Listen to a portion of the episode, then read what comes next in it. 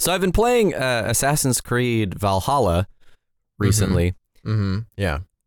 and uh, yeah, you know, I was a big fan of Odyssey. Uh, you know, I think a lot of people said that it was bloated, and I agreed with that. But it was really fun exploring that world, and there was a, a lot of controversy, you know, around Valhalla coming out because there was a designer behind it who said that you know who that called out Odyssey for being bloated, and that they because their world was smaller. Someone at the studio was like, "This Yeah. game sucked."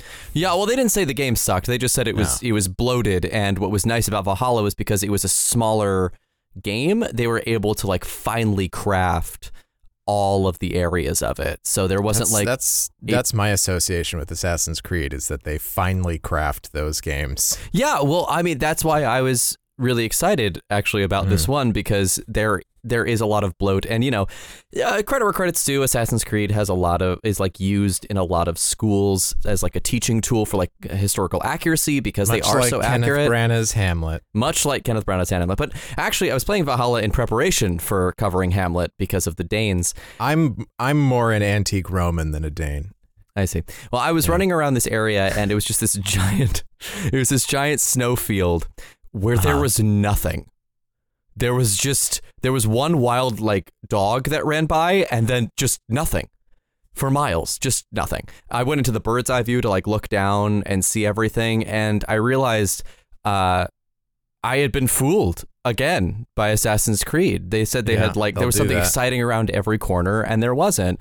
And uh, Well, there were no corners there, well, so that's your first problem. well, I, I turned off the game Okay. um, and stopped playing because Uh-huh. uh, a few times I've been around that track.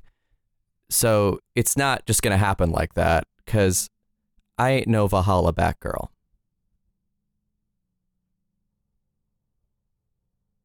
yeah.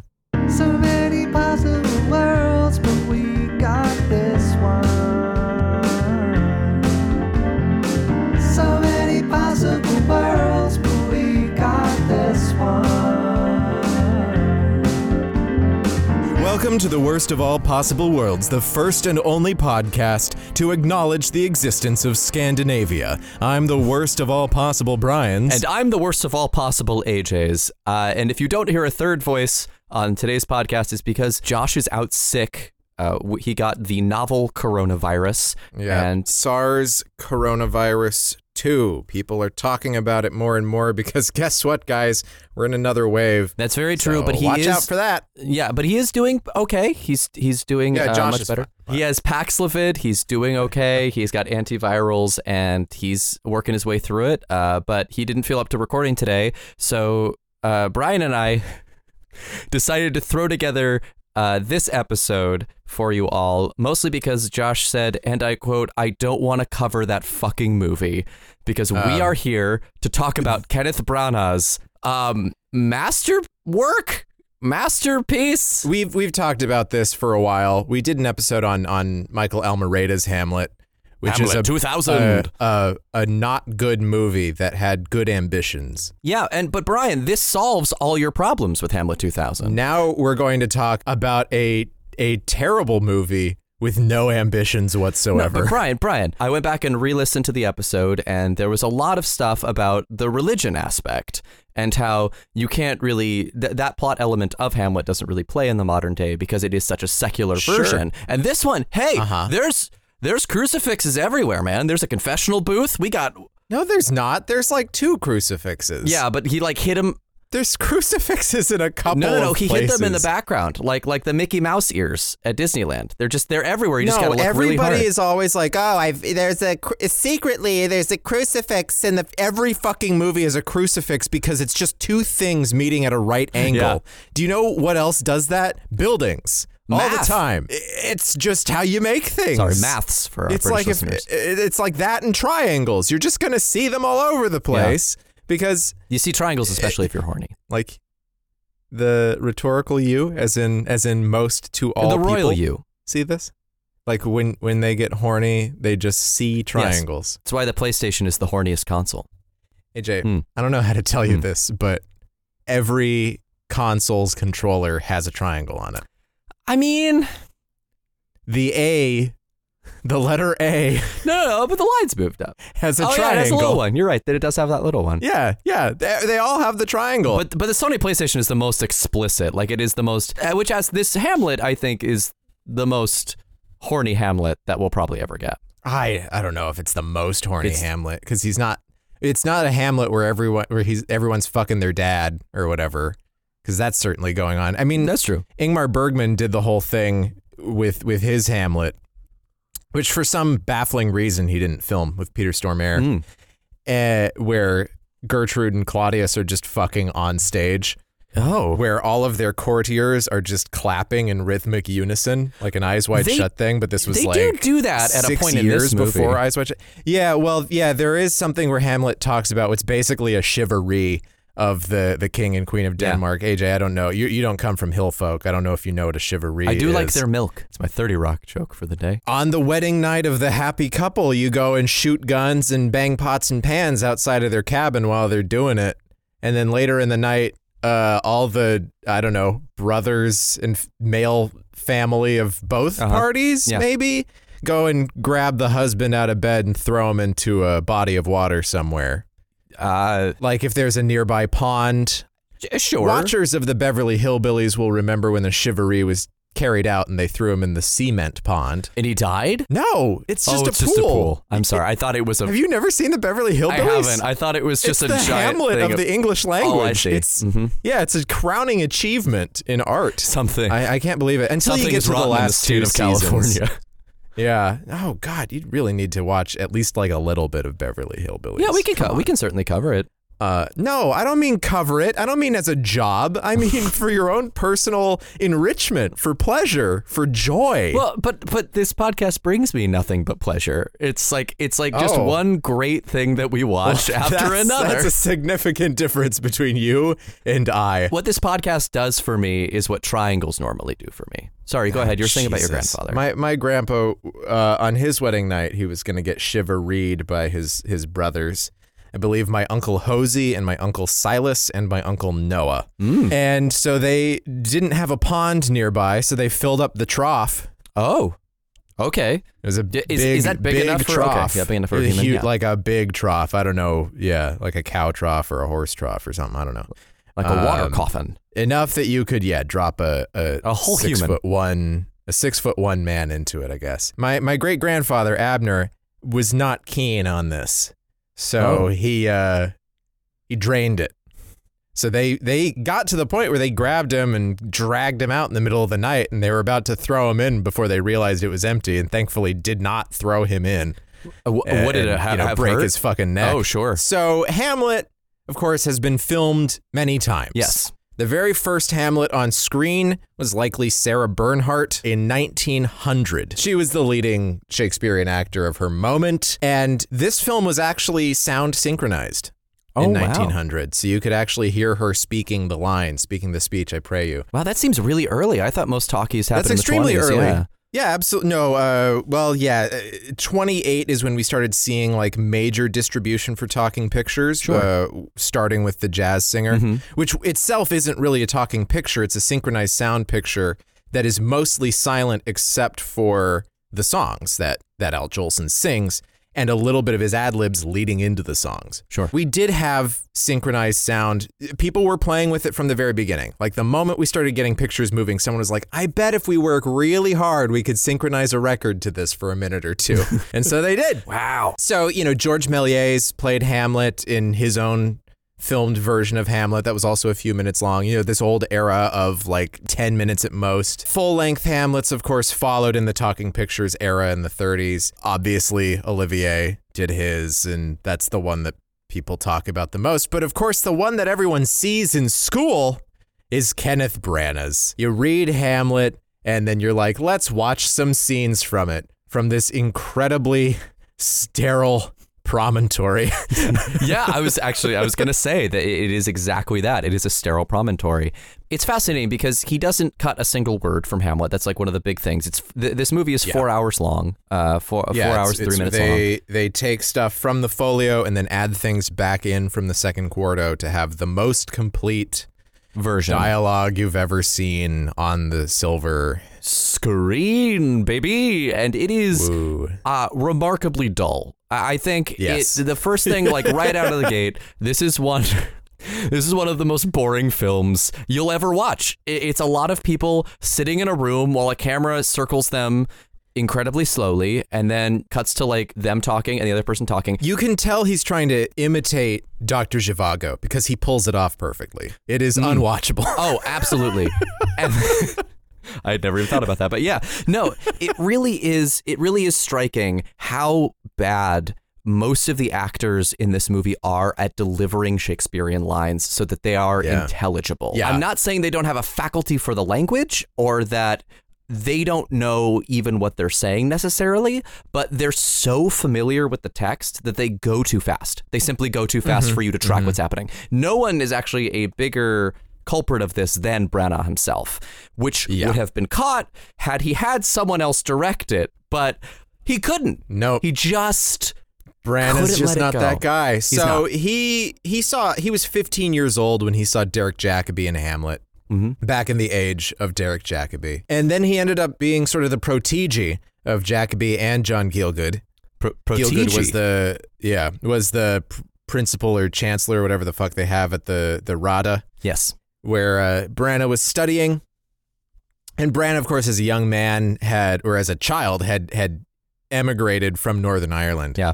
to uh, Great Britain and had changed his accent because of the horrific bigotry he faced at the hands of all these fucking English students. Sure. Yeah. I mean, and a lot of that is, I think, chronicled in Belfast in the movie he just released, which is about his Which I hear is in- actually good, but people also say that this movie is good. So you're not going to get me again. I did like All Is True, but that says something more about me than anything else. I also want to say that I don't think I think Branagh is a perfectly fine filmmaker. I think he gets obsessed with camera tricks sometimes. Like if you watch Yeah. the original Thor, which he directed, Oh, and boy. they brought him they brought him on board because they were like, we want to turn this Marvel property into a more Shakespearean bent. And they brought him on specifically because of his experience with Shakespeare and working with sort of more classical text. And they weren't going to get Julie Taymor. They uh, sure weren't. But that movie is all about him being obsessed with Dutch angles. Like he had Oh, yeah. heard that you can turn the camera sideways to like instill a kind of like uneasy feeling in the audience, and then he just did that for most of the movie. Like, Yeah, it's like he just watched Fear and Loathing in Las Vegas for the first time, and he's like, "Oh fuck!" yeah, and I, I remember someone I forget who described Fear and Loathing uh, as having more Dutch tilts than a Vermeer exhibit in an earthquake.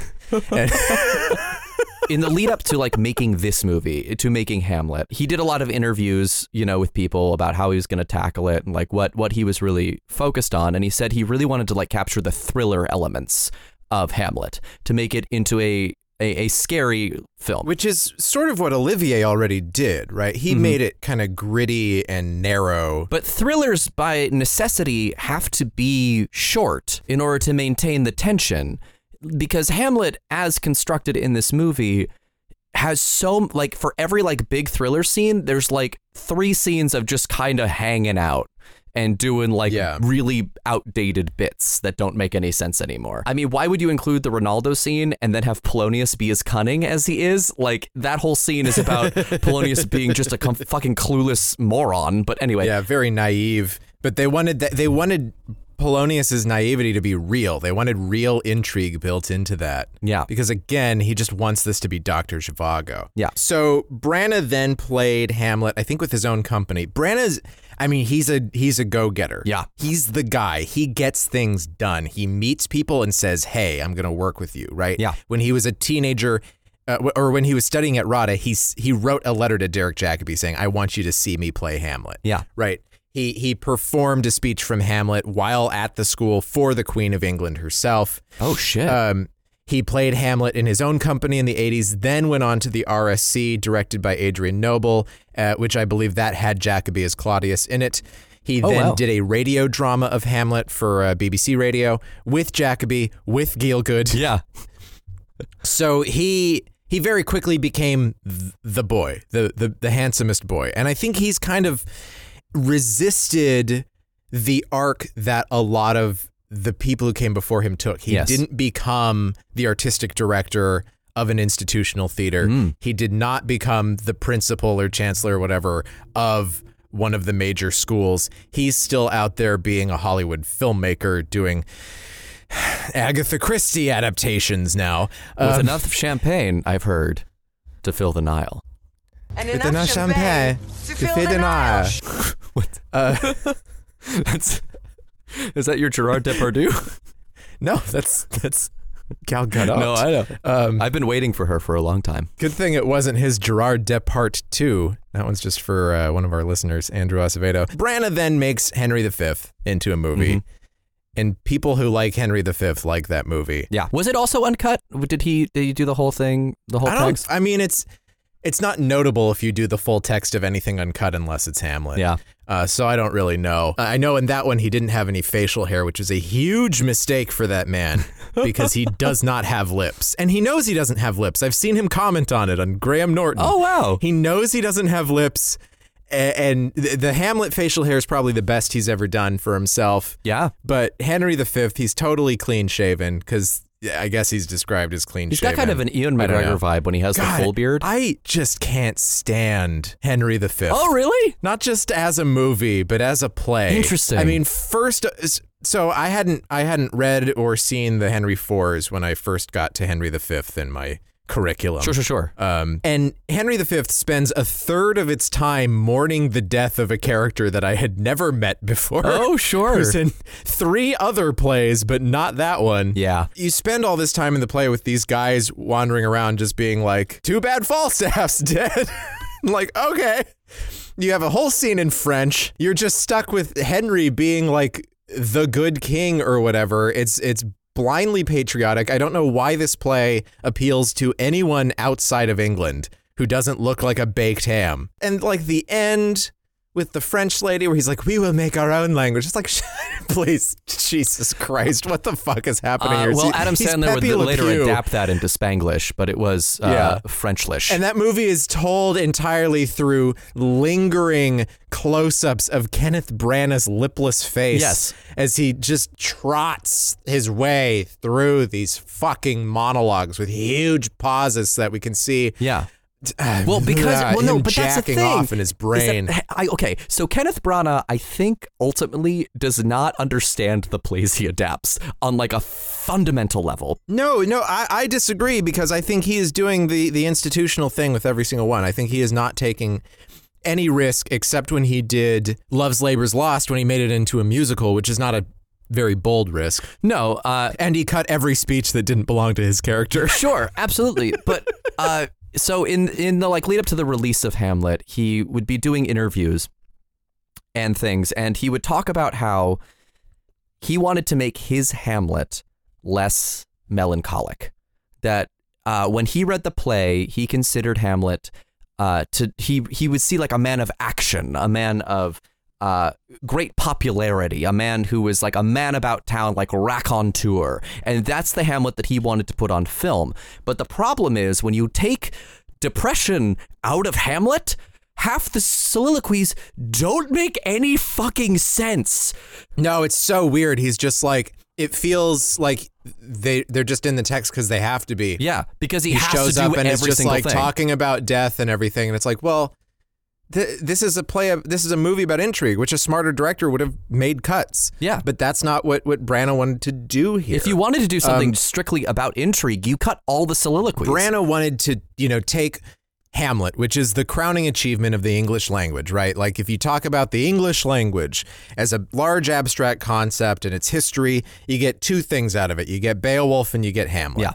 Um, Beowulf, while not exactly a cursed product like Cleopatra or Don Quixote in movies, Yeah. movies have their own curses that are separate from plays. Macbeth has never been a cursed movie, but Don Quixote has Yeah. always been a cursed property, as has the story of Cleopatra. Well, I mean, it did, Um, it did fine for a musical. Well, yeah, but then they made that musical into a movie. and it and was not good. No, it's- Man it's- of La Mancha movie is is down there with the Mame movie. Yeah, it's quite bad. Beowulf was not a cursed property, but it was a joke. It was one of those things where it's like when a movie's budget is getting too bloated, it's like, oh, they're adapting Beowulf. That's what it became. There was like never any true, honest attempt to make a Beowulf movie until Neil Gaiman and Roger Avary made a kind of fitfully okay film. Uh, in, like, Robert Zemeckis came in and turned it into like a PS2 cutscene. This movie, Hamlet, as the crowning achievement of the English language, of course, right at that point, you're making a mistake. You're looking at it in the abstract. You are not looking at Hamlet for what it is, Yes. what the story is, what the focus is. Yes. Or focuses are, whatever. Yeah. You are talking about it as simply an artifact.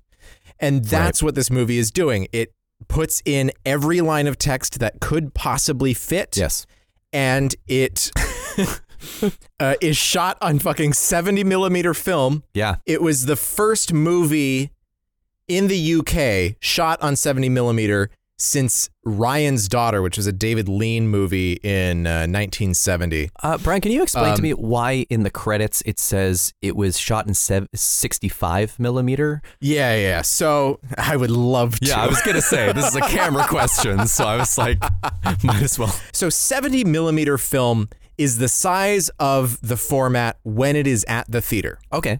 The actual picture is 65 millimeters across. Oh, okay. Well, not the whole picture, but the the film with the picture and the perforations on the side. Yeah. The, a similar size to what you see in a medium format um, still camera, like a Brownie or a Hasselblad. Then the big thing with 70 millimeter that made it so special was that it also had surround sound Ooh. six channels of sound.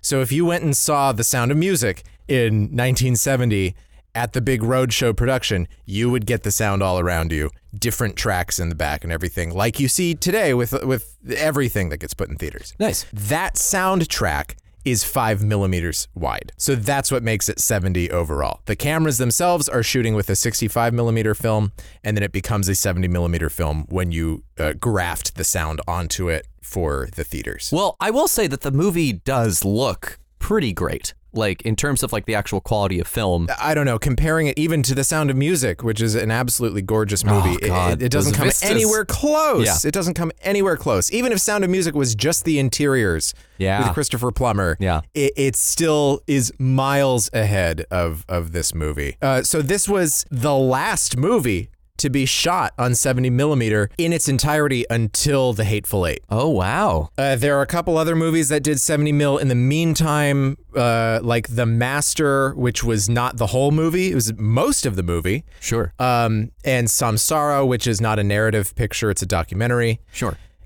Um, and and of course you had Christopher Nolan shooting some sequences for some of his movies on IMAX, which is uh, also a 65 millimeter format, but it goes horizontally Oh, interesting. and therefore allows you to actually have an, an even larger image. So this classic old 70 millimeter format from sort of the Todd-AO era. Uh, Cinerama Dome era. Yeah. This for for a very long time was the was the end, the end point of all of it. Yeah. Ron Howard almost had it with Far and Away, which is also not a very good movie. and then Branagh was like, "No, I must, I must do it. I have to curl my lips into my mouth. Yeah. I must shoot this film on 70 millimeter. I must make it the longest film of all time. I must make it." Brian's lips have vanished from his face. Not hard to do with my mustache being as big as it is. That's but true. um, Uh, but no, it was you know, and when you watch the behind the scenes for this movie, uh, Branagh really wanted to do like long takes, and there are a lot of like Yeah. long takes in this movie. and that's what, I, to be honest, that's what you should do when you have 70 millimeter. Yeah. That you should let it breathe like that because you're going to be putting it on a fucking massive screen. You don't want to be making that. It's, it's the same thing with 3D. You don't want it to cut as fast. Right. And you want to be able to show off, but he doesn't have the sense of what, and, and his DP doesn't have the sense of what it means to really show off with the capabilities of this format. Right. And you know, there's a lot of like uh it, I saw them rehearsing the uh, Ophelia get thee to a nunnery scene where he's just Yeah. running up and he's opening all the mirror doors uh, that he can't open up too far because He can't open camera. them too far because the mirror, yeah, it's it's just, oh. Yeah, no, and the DP, the DP, like looking like he hasn't slept in like nine days, is just staring into the camera, being interviewed for this. He's like, the best and worst part of this entire film are the mirrors because you have that great scene in To Be or Not to Be, but then you can see me in most every other shot. So we have to figure out how to not do that. Long drag of a cigarette, his hand shaking. I mean, you have to think like this was what was going on at last year at Marion Marienbad too. Just like Mm. the these French DPs just being like, "Oh my god, oh my fucking god, put an extra, put it right there." Yep. They'll they'll say it. They they don't even care anymore about people. They're just like, just put it there. Yeah.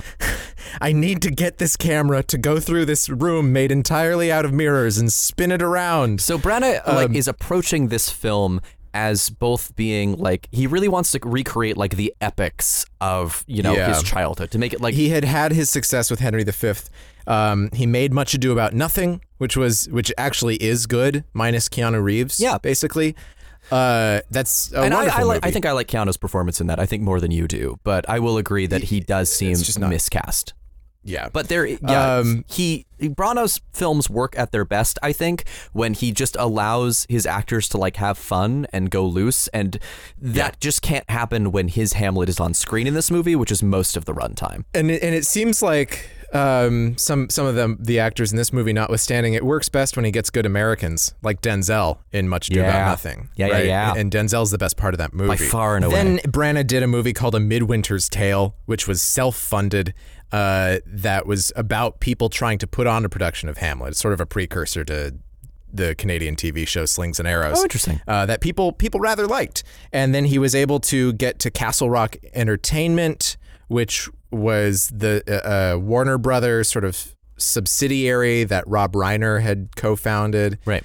And convinced them to produce this movie, even though it was only five years since another Hamlet had been done with Mel Gibson. Branagh actually praises Gibson's performance in all of his interviews. Like he's he's very sort of magnanimous in his praise for every Hamlet that's come before him. He actually seems to be like a Hamlet nerd. Like this guy is the- studied well, and that's every the thing Hamlet too. that's ever is been. like Hamlet is is that Branagh is the guy. Like I said, he is a people pleaser. Right. Mm-hmm. He is a guy who gets things done.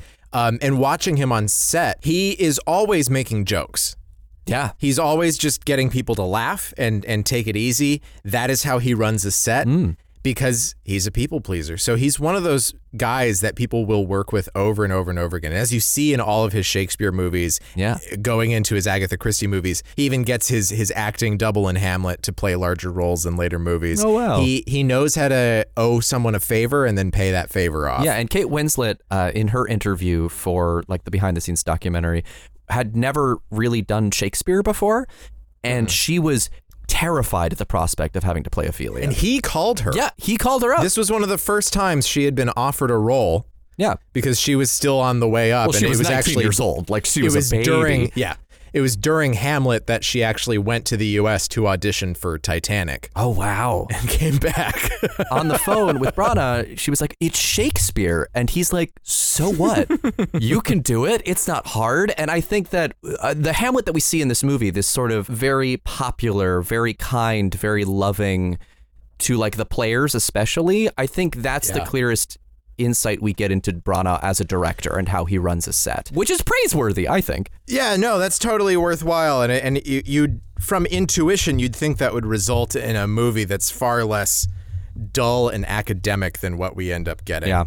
but he just had too many ideas about like Hamlet in the abstract, about what it means to make a movie like this in the abstract. Yeah. That just make this the dullest thing it could possibly be. So we begin this movie. Uh, it's an English castle. It's the place where Winston Churchill was born, apparently. Really? Yeah. Wow. The le- the ground is lined with detergent because it doesn't snow in England. We see a statue, presumably of Hamlet Senior. Yeah. Papa Hamlet. We see Francisco looking at the statue, and it keeps like getting like closer and closer, and we see the hand of of Hamlet, the statue, on the hilt of the sword, and then it moves. We have a jump scare, ooh, Ooh. and then for some reason Bernardo tackles Francisco out of nowhere, and that's where you get who's there. Stand and unfold yourself. The the movement of this little green statue is just like uh I was on the podcast along with Josh. Uh, have you seen this? And we talked about this Roddy McDowall horror movie from 1967 called It, which is about a golem. And Sure. the movement of that statue reminded me a lot of that that golem. Yeah, and it should be said that the statue of Hamlet that they used is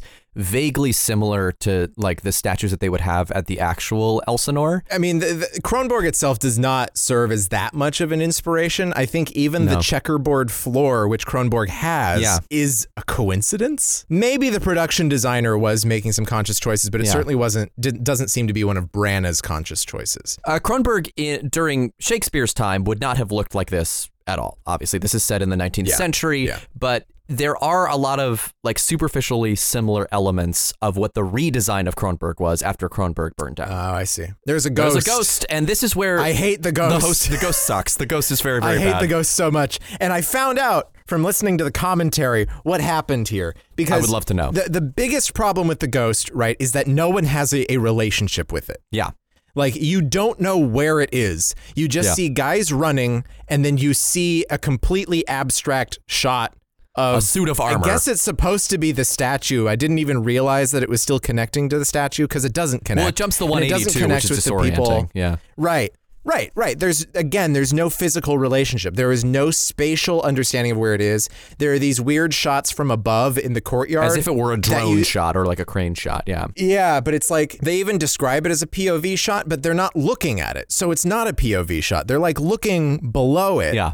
So it's like above the ghost somehow, and then we have a shot of the ghost. The ghost was not planned to be in this or I think the next scene. I don't think Branagh wanted anyone to see the ghost until the actual conversation with him. Huh. He just shot these guys running around the courtyard Uh, with this crane shot like over. with the idea that the ghost would simply be implied until later. So then he had to reshoot and then just, I don't know, had Brian Blessed stand in a T pose Yep. in a bunch of fucking dry ice complete shadow. just so they could get one shot of his face before he drifts off. I mean, it's, it, it show it like, so there's, already this very confused relationship that he wants to have. And and I think a lot we've I think we talked about this with the um with the Almereyda Hamlet is there are a lot of directors who get too deep in this is the ghost real or not? Yeah. And I don't think the play is asking that question at all. No, never. It, it, it asks whether the ghost is really Hamlet's father or maybe a demon. Yes. But it's never like is the ghost in someone else's head because it's like like five guys see it. Yeah, You know, they do. and they and they put so many fries in the bottom of the bag. Right. Too many, one might say.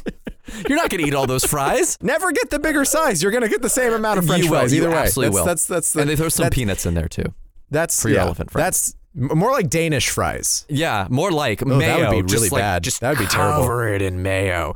But Danish, like imagine like they're Danishes, but they're fries. ooh, No, not for me. it's, it's doing it for me. Okay, well, yeah, just melt them down in the middle like a cheese. now we know which one of us is a little pervert. Yeah. It's well, he- both of us. I'm jerking it to triangles, Brian. Of course, I'm the pervert. So I hate this ghost. I hate this ghost, but it sets up a problem that a lot of characters end up not having understandable spatial relationships with each other that we'll see later. Yeah. Even though this one can be can be taken up with with a, a post facto decision that was made at the very late stages of production.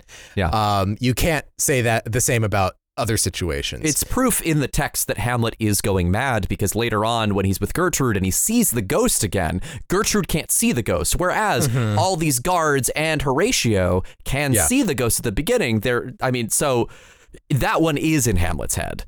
I don't think it's in. Hamlet's head. I think he just chooses not to appear to Gertrude. I. Interesting. It, it, I, I- think that the reality of ghosts in Hamlet is concrete, Hmm. but ghosts themselves follow mysterious rules because they're ghosts. Yeah. Sure. That's my opinion. I don't think Hamlet ever gets nutty. He gets kind of nutty with it. so anyway, Jack Lemmon appears. Yeah. So, so there's Jack Lemmon. We got our first like big celebrity cameo. Hey. Jack Lemmon. He hey, does I'm fine. Jack Lemmon. He does yeah, fine. He's like, I, I, I walked three times upon this, you know, whatever. Then we get to discussions of Fortinbras, and we get a cutaway to Fortinbras, and There is like, one thing in this opening scene that I think is very demonstrative of a lot of stuff that Branagh's going to do without Yeah. throughout the film in order to activate the text visually. and to throw in some more celebrities.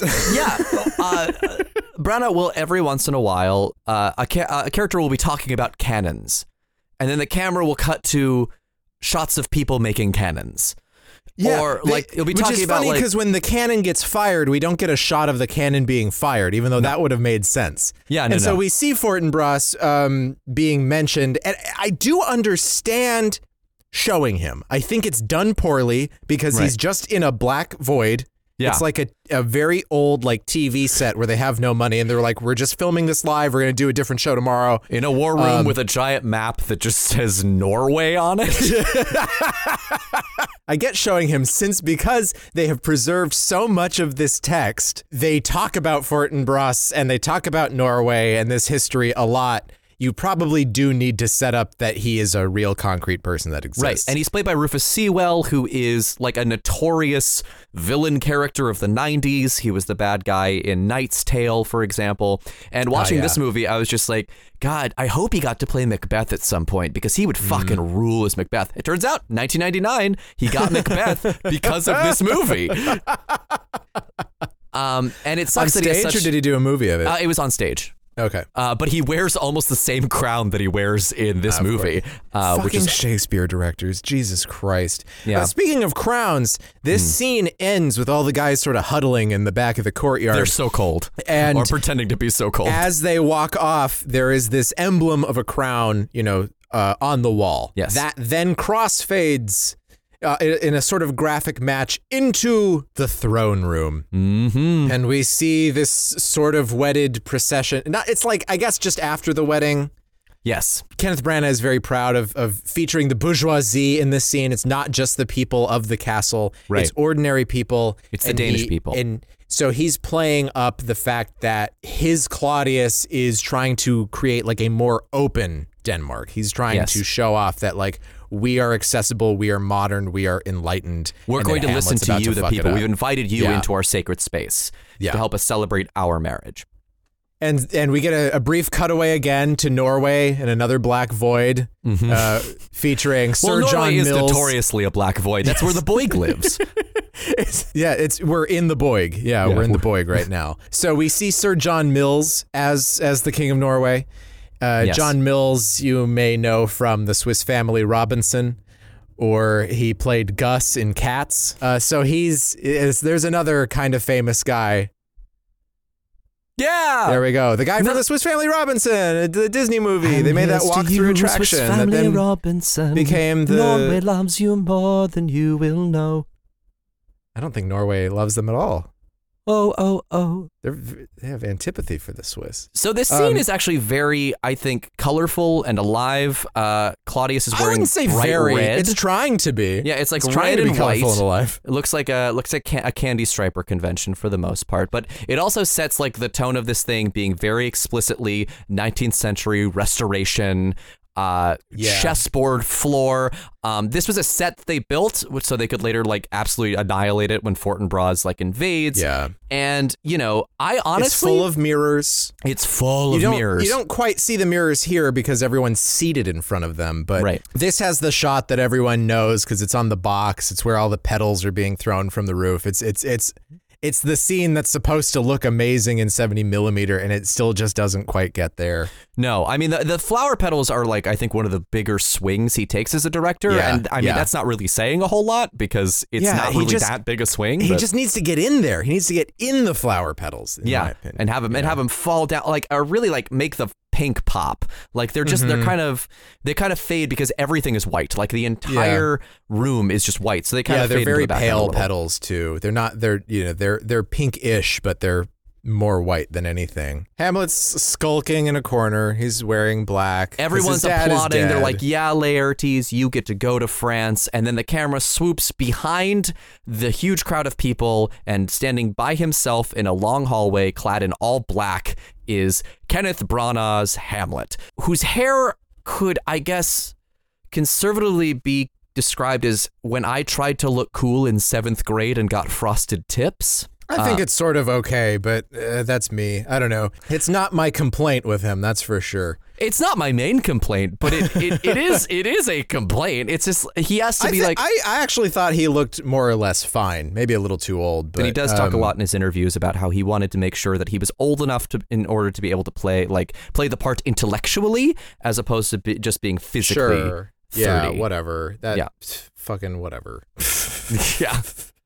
no, it's very it's very dumb because it- again, it, it it speaks to putting Hamlet on a pedestal, which is what this so entire these- film does. These interiors are not shot in Blenheim Castle. This is shot on a soundstage. Very large soundstage. Everyone leaves. We get the petals. Hamlet has his too too solid flesh monologue, which is you know sort of the exposition of what's happened. His dad died less than two months ago, and they got mar- and you know his uncle then just married his mom. And, Where he explicitly mentions his melancholy.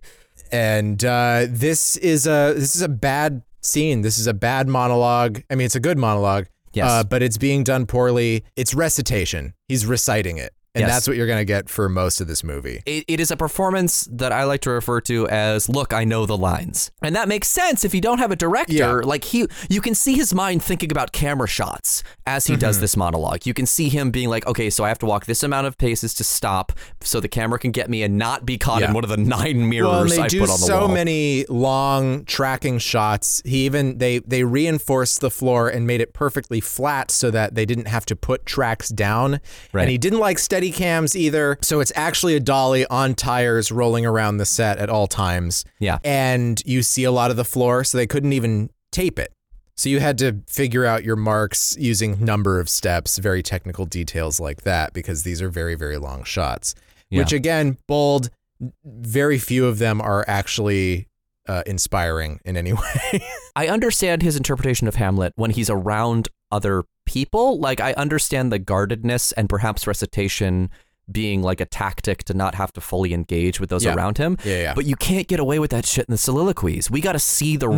real person at the core of this and there's just there's nothing happening in this movie. Horatio, the guards, they show up. They tell him about the ghost outside, and he's like, "Oh, my father's spirit." And he, and he, you know, he sends them off, and he's like, "I'll join you tonight."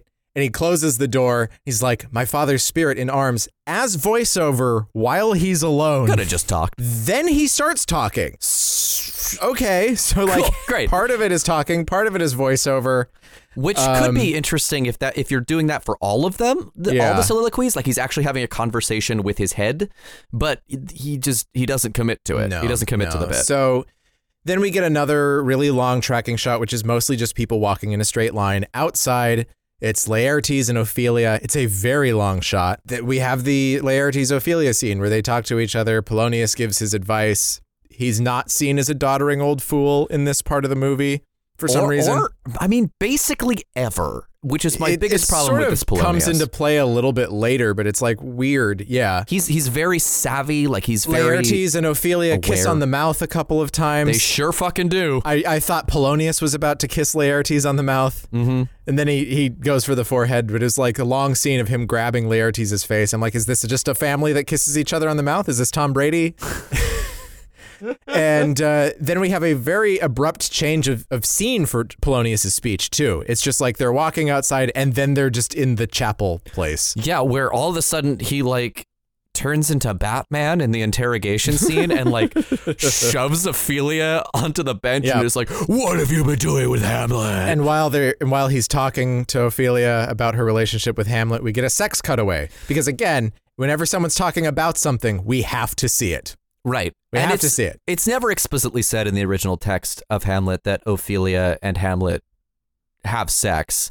Yeah, Uh, but I feel like with her songs in Act Four, it's more. Um, it is. It is more implied. Like you can yeah, see the thing he for took it. her virginity. It's yeah. just is it by putting her next to him it makes him look does he think it makes him look younger because I think it actually has the opposite It Makes him look much older. It makes him look much much much much older. so we we end up back out, out out on the ramparts. We're gonna meet the ghost again, Gotta meet the ghost. and that's that's where that cannon goes off. And and uh, Kenneth Branagh talks about the wedding tradition. And again, we cut away to it, so we see Jacobi running through the halls and all the attendants and everyone as they're drinking, and he's gonna run to bed. This is a very literal movie. yes, yes. It's literally like beat by beat just the play and but with but with no But with but with, with little, understanding of what makes the play work. cutaways and little flashbacks, and they're Yeah. not. There, there's this funny conversation that goes on in the in the commentary where it's like, is the flashback Polonius's idea or is it Ophelia's idea? It's no one's idea.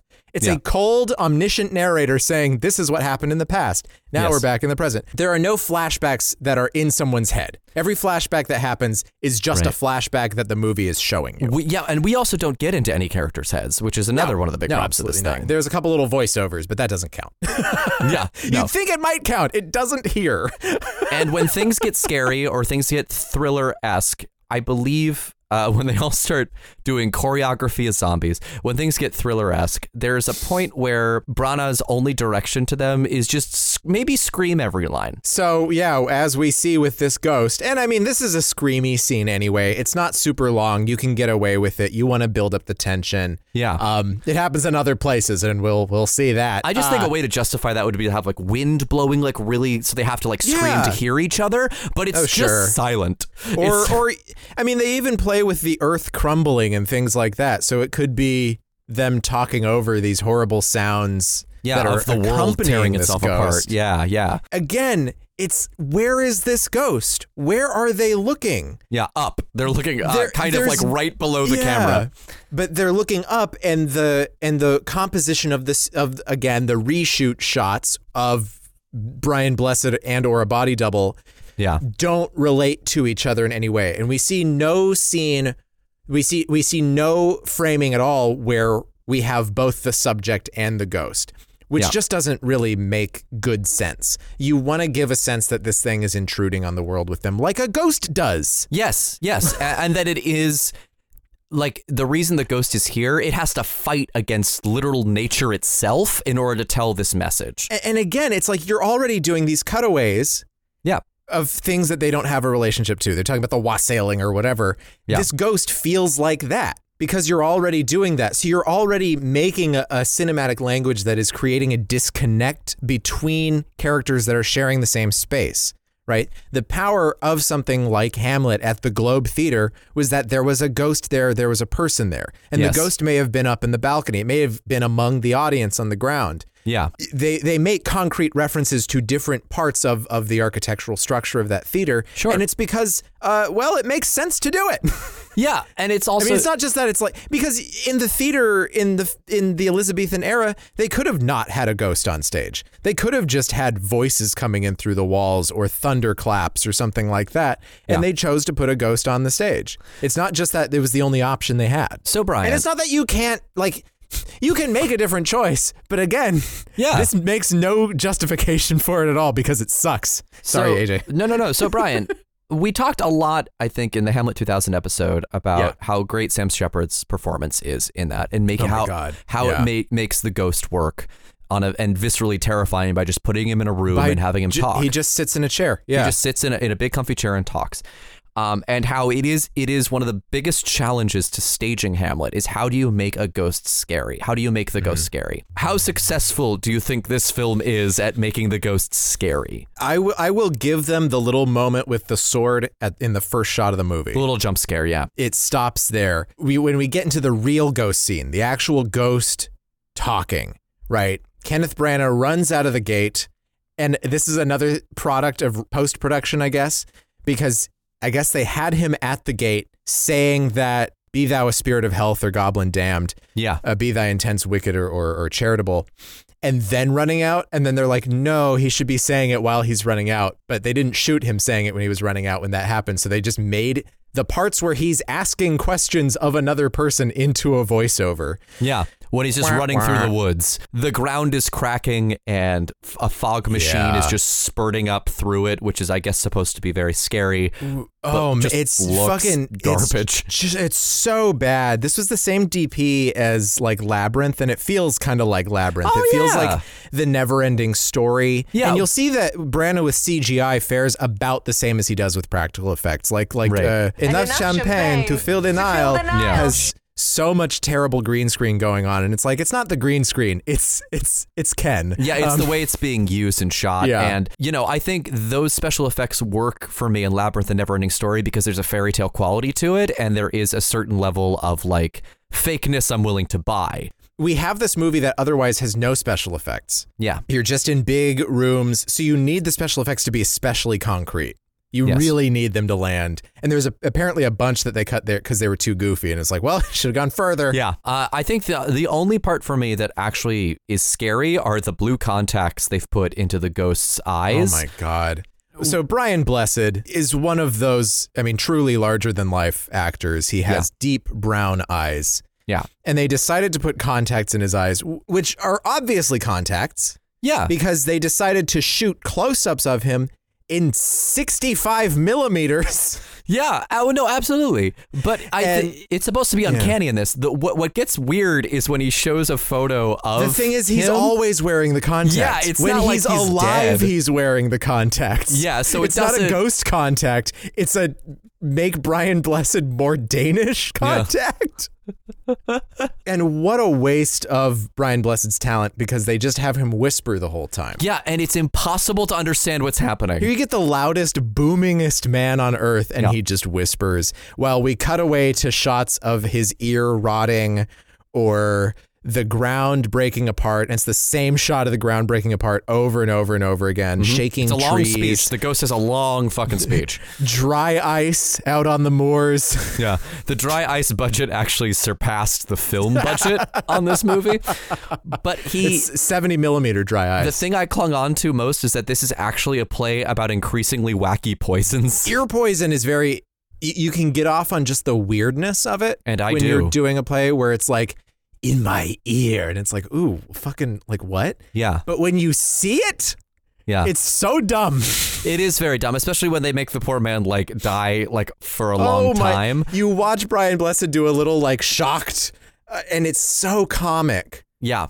And he's got and he falls off of bubble he up falls off his of his like porch chair that he has out in the snow Yeah. Well, and whereas in Hamlet 2000, I, I I said this in that episode, but it's like the idea that like this is a poison that clots your blood and makes your heart stop is something I got very very clearly for the first time from that movie. Watching this And movie, this movie it does not clot your blood. It does the opposite. He starts bleeding out. Yeah, and it also because he's whispering every single line in a very creepy way, it's impossible to actually tell what he's saying almost at Yeah. all because Yeah. all the words blend together because there can't be the emphasis that iambic pentameter fucking demands in order to be under fucking stood. So I think they set him up to fail in this movie. But we also see all the happy times that that Hamlet the Greater and Gertrude had together. We see them curling, like playing the game curling in- Uh-huh. in, the hallway. Yeah, gotta and put that all rock in the of house. this stuff is done in that bad slow mo that we were talking about. Yeah. Um, with Heart and Soul, where it's it's frame they they copy frames instead of actually over cranking the camera. yeah, yeah, yeah. So it's it's it's artificial and it's Do you mean heart condition? dopey. What did I say? you said heart and soul. oh, heart, no, that did not happen in Heart and Souls. Yeah. um, which I did bring up in the heart condition episode. Um, you know, because the thing with Hamlet is he starts to pretend to be crazy after this. Yes. Right? That's part of his thing. He's like trying to figure out what's going on by holding everyone at arm's length and being a little wacky. yes. It seems like he's already doing it with these guys the moment the ghost leaves. right, Even right, though right. they're the ones who are part of his inner circle who he says, Don't tell anyone what I'm about to do. I'm about to act crazy. So Yeah. this is Hamlet being nuts in a very fake way. It actually Uh. it feels like it's when Branagh is having the most fun is when he gets to be his version of crazy, which I'm I'm sorry to say, if anyone out there has seen Slings and Arrows season one, but the woman who plays the original Ophelia, who thinks that playing madness is just getting super stoned, like it has that level of like comic absurdity to it. Like it is no one in a minute would ever buy that this guy was actually crazy and not just putting it on. Like it's Mm. Yeah. so clear that he's acting, especially once the players come in, which is not quite yet. yeah, he's but, just doing bits. Uh, we haven't mentioned Horatio yet. The actor who plays Horatio, uh, uh, completely indecipherable for most of the movie. He, he is also Yeah, in the Branagh camp of just like of recitation. He's Yeah. just getting all the words out, and he's acting very hard, but I don't know what he's saying. So then we get Gerard Depardieu, who's actually quite good in this. He is. Uh, I have to say. the three minutes, five to six minutes that he's in this movie. Weird scene where they decide that Polonius needs to be sleeping with a hooker, I guess. Everything that those two are talking about is so long and it, it weighs in no manner on any other part of the movie because it doesn't go back to Norway. It Yeah. doesn't, it's just. It's to oh my remind you. Laertes is a character, Yeah. I guess. Even though he just left, He it's like you literally should just put left. this in a few scenes later, I guess. Yeah, and it's also show that that Polonius is a puttering old fool, which this movie Yeah. also disposes of entirely. Even Right? No, he's a he's just a schemer in this movie. Really, yeah, even in scenes like, "What was I saying? What was I saying? Can you tell me what I was saying?" It's like he's testing. it feels him. like it comes out of nowhere. Yeah. Yeah, well, it feels like he's testing him to be like, "Are you paying attention to what I'm saying?" As opposed to, "I am Yeah. bumbling over myself." But it also makes the scene make no goddamn sense because it's supposed to be comic relief, right? We have this big, Yeah. scary that's, moment that's of the, the only reason to keep it is like if you really have a nice way to play that moment where Polonius is just talking and talking and talking, and it's like, what was I? You remember what I was saying? Tell me, tell, tell me what I was saying. Tell- I mean, me I know what I was saying, but do you know what I'm saying? Like, it's just like it, it, it could be very funny. It could be funny. It's not. this Um, is inert. This is this is just a dead fish of a scene yeah. for so a we get fishmonger. another we, we get another cutaway to Norway. Yeah, we have this whole thing where the matter with the I don't know ambassadors or messengers or fucking whatever. Norway Yeah. talks to Fortinbras and gives him money. Big maps on the who table. Fortinbras angry. He wants The, Poland. the, the Black Void.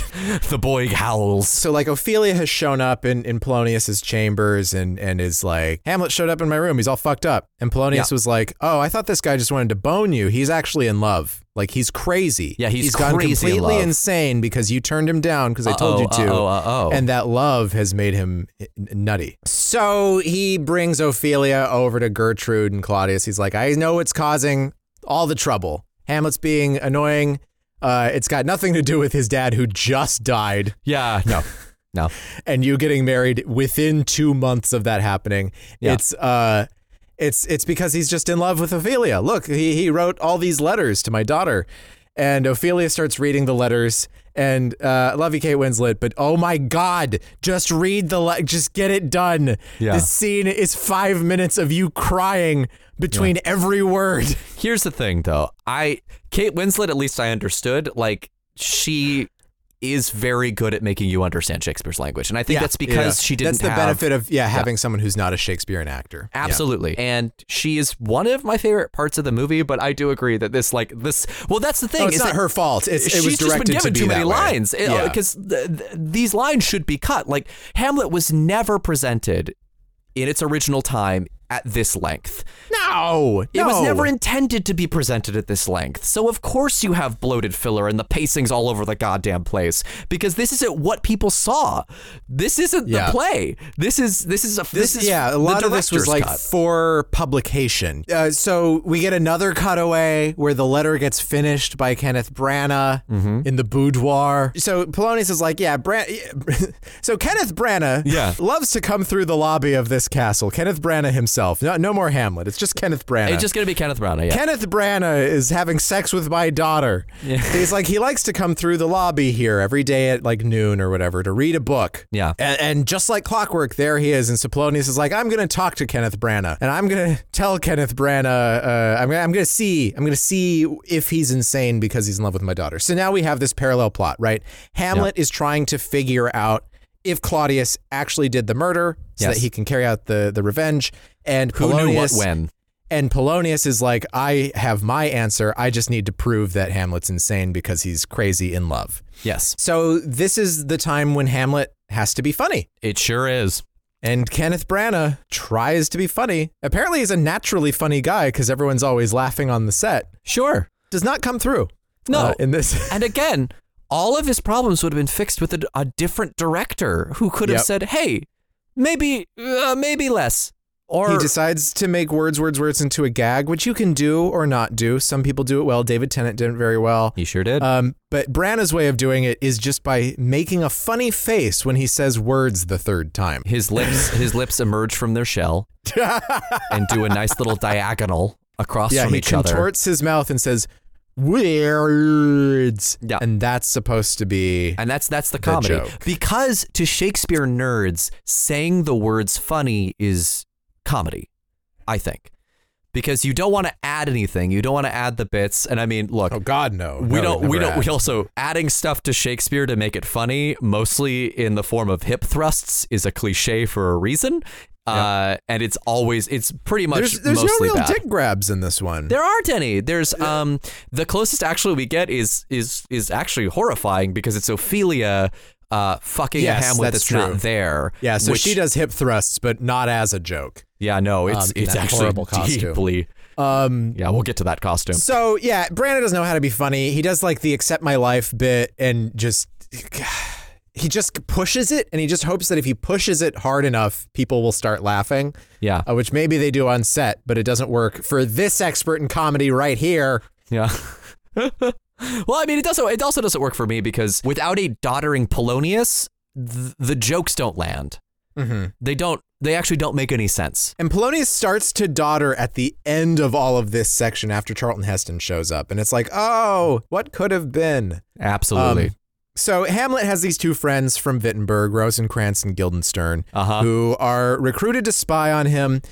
And so we see them with the throne room. Then they scurry off, and they're they're going to pretend that they're arriving in Denmark the moment that they meet Hamlet. yes. And so in this, they ride in on the little tiny train from the Avengers that almost ran almost ran over Dame Diana Rigg. Uh, We are. We are not referring to the Marvel Avengers. We are no, we were talking about the British television show with the famous episode where Diana Rigg is almost run over by a train conductor retiree with the smallest steam train in the world. uh, these men are actually not riding on a steam train. It is a diesel powered train. And I found out, I was like, did they go to that rail yard from the Avengers? No. Yeah. This is on the grounds of that castle. They just This found that. just- it was sitting there, so they decided to use it. So you know what? That's that's good. That's spontan- spontaneity. That's really Um, uh, Brian. That's actually really interesting because I because you texted me while watching the movie, being like, "Are we going to Yeah. talk about the train?" And I said, "Uh, "Why?" And you said, "That's my question. Why Well, you this had train?" been you had been watching special features, and I was like, did Yeah. anyone mention the train? Because this is fucking weird. Well, here's the thing: They just show up on a tiny train. it's it's it's really baffling to me because you've provided that explanation of they just found it on the grounds, and I actually found completely different intel about why they used the train. Um, and it was because there was actually, believe it or not, a thing that Branagh cut from Hamlet from this movie. Okay. Okay. Um, it was a musical number, and it turns out that I found the lyrics to it, and I'd like to uh, recreate it for you now, if I could. Rosencrantz and Guildenstern, the bros of the railway train. There's a whisper down the line at 11:39 as Kenneth Branagh holds in a fart, saying, "Rosen, where is Rosen? He's probably out there frozen on the tundra where the train won't start." And as for gentle Guildenstern, he'll just have to wait his turn, even though I consider him a mensch. Cause while Hamlet can't stop speaking, the two of us are sneaking round the parapet so we can French. Rosencrantz and Guildenstern. I mean, you get it, right? Do you get the song? No. You're fired. I Never told you Cats is this coming back. again. I shot my shot. I I, I set Why it would up. I know a song from Cats? I don't go out of my way to seek out Cats content. I've never heard this song in my life. There's a train song? Yes, Cats?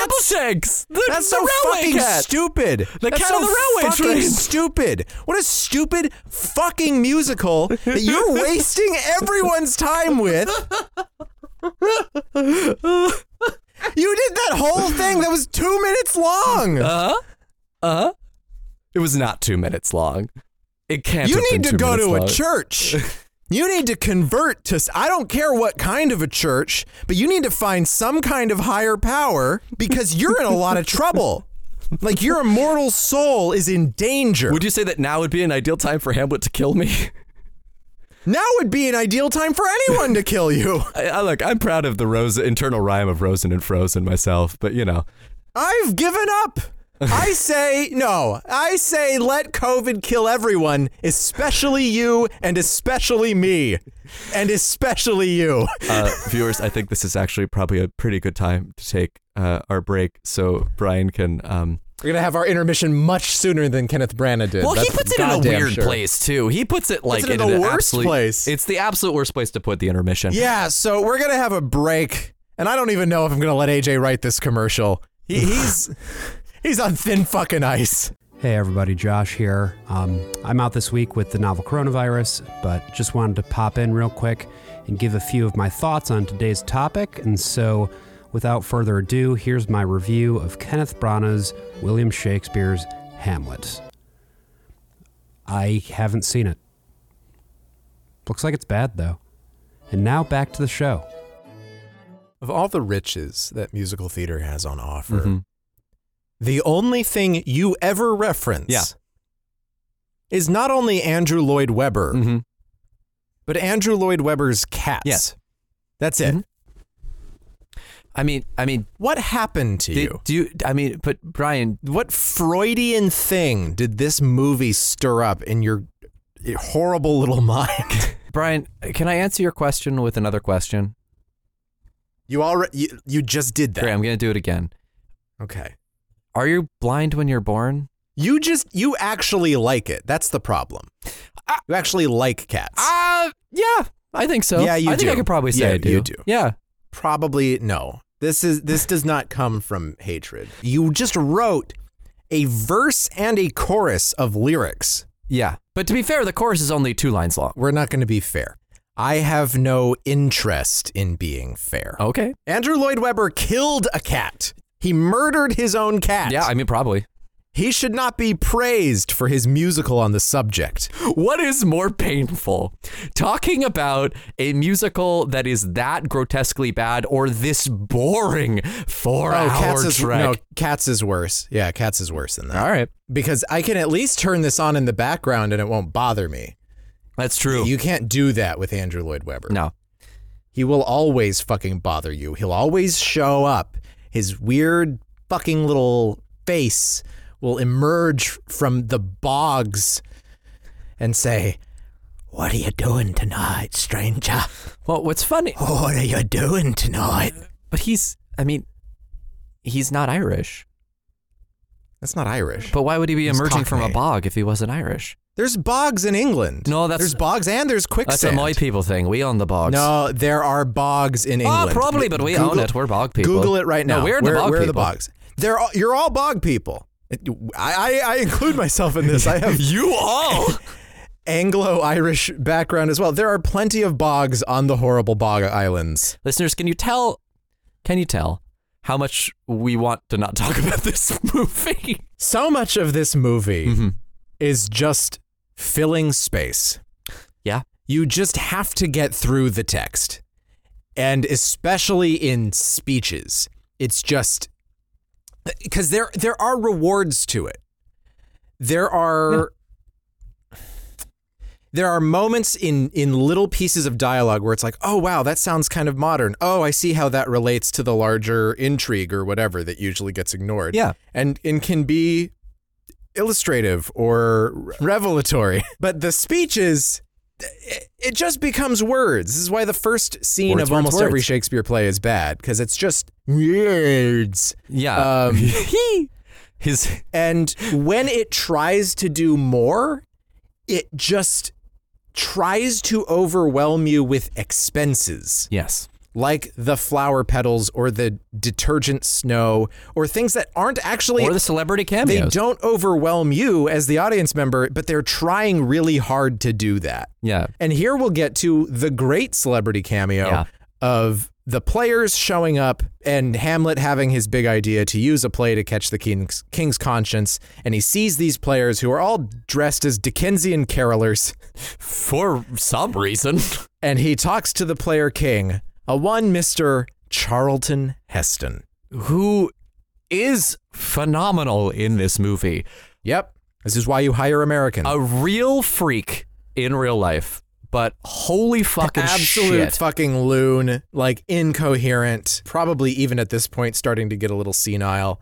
But the man, But I mean, the man could retain this Shakespeare, and this Good is God. Yeah, and as you said, like the small little bounties that you get from doing the whole text, I think are on full display in this scene in particular.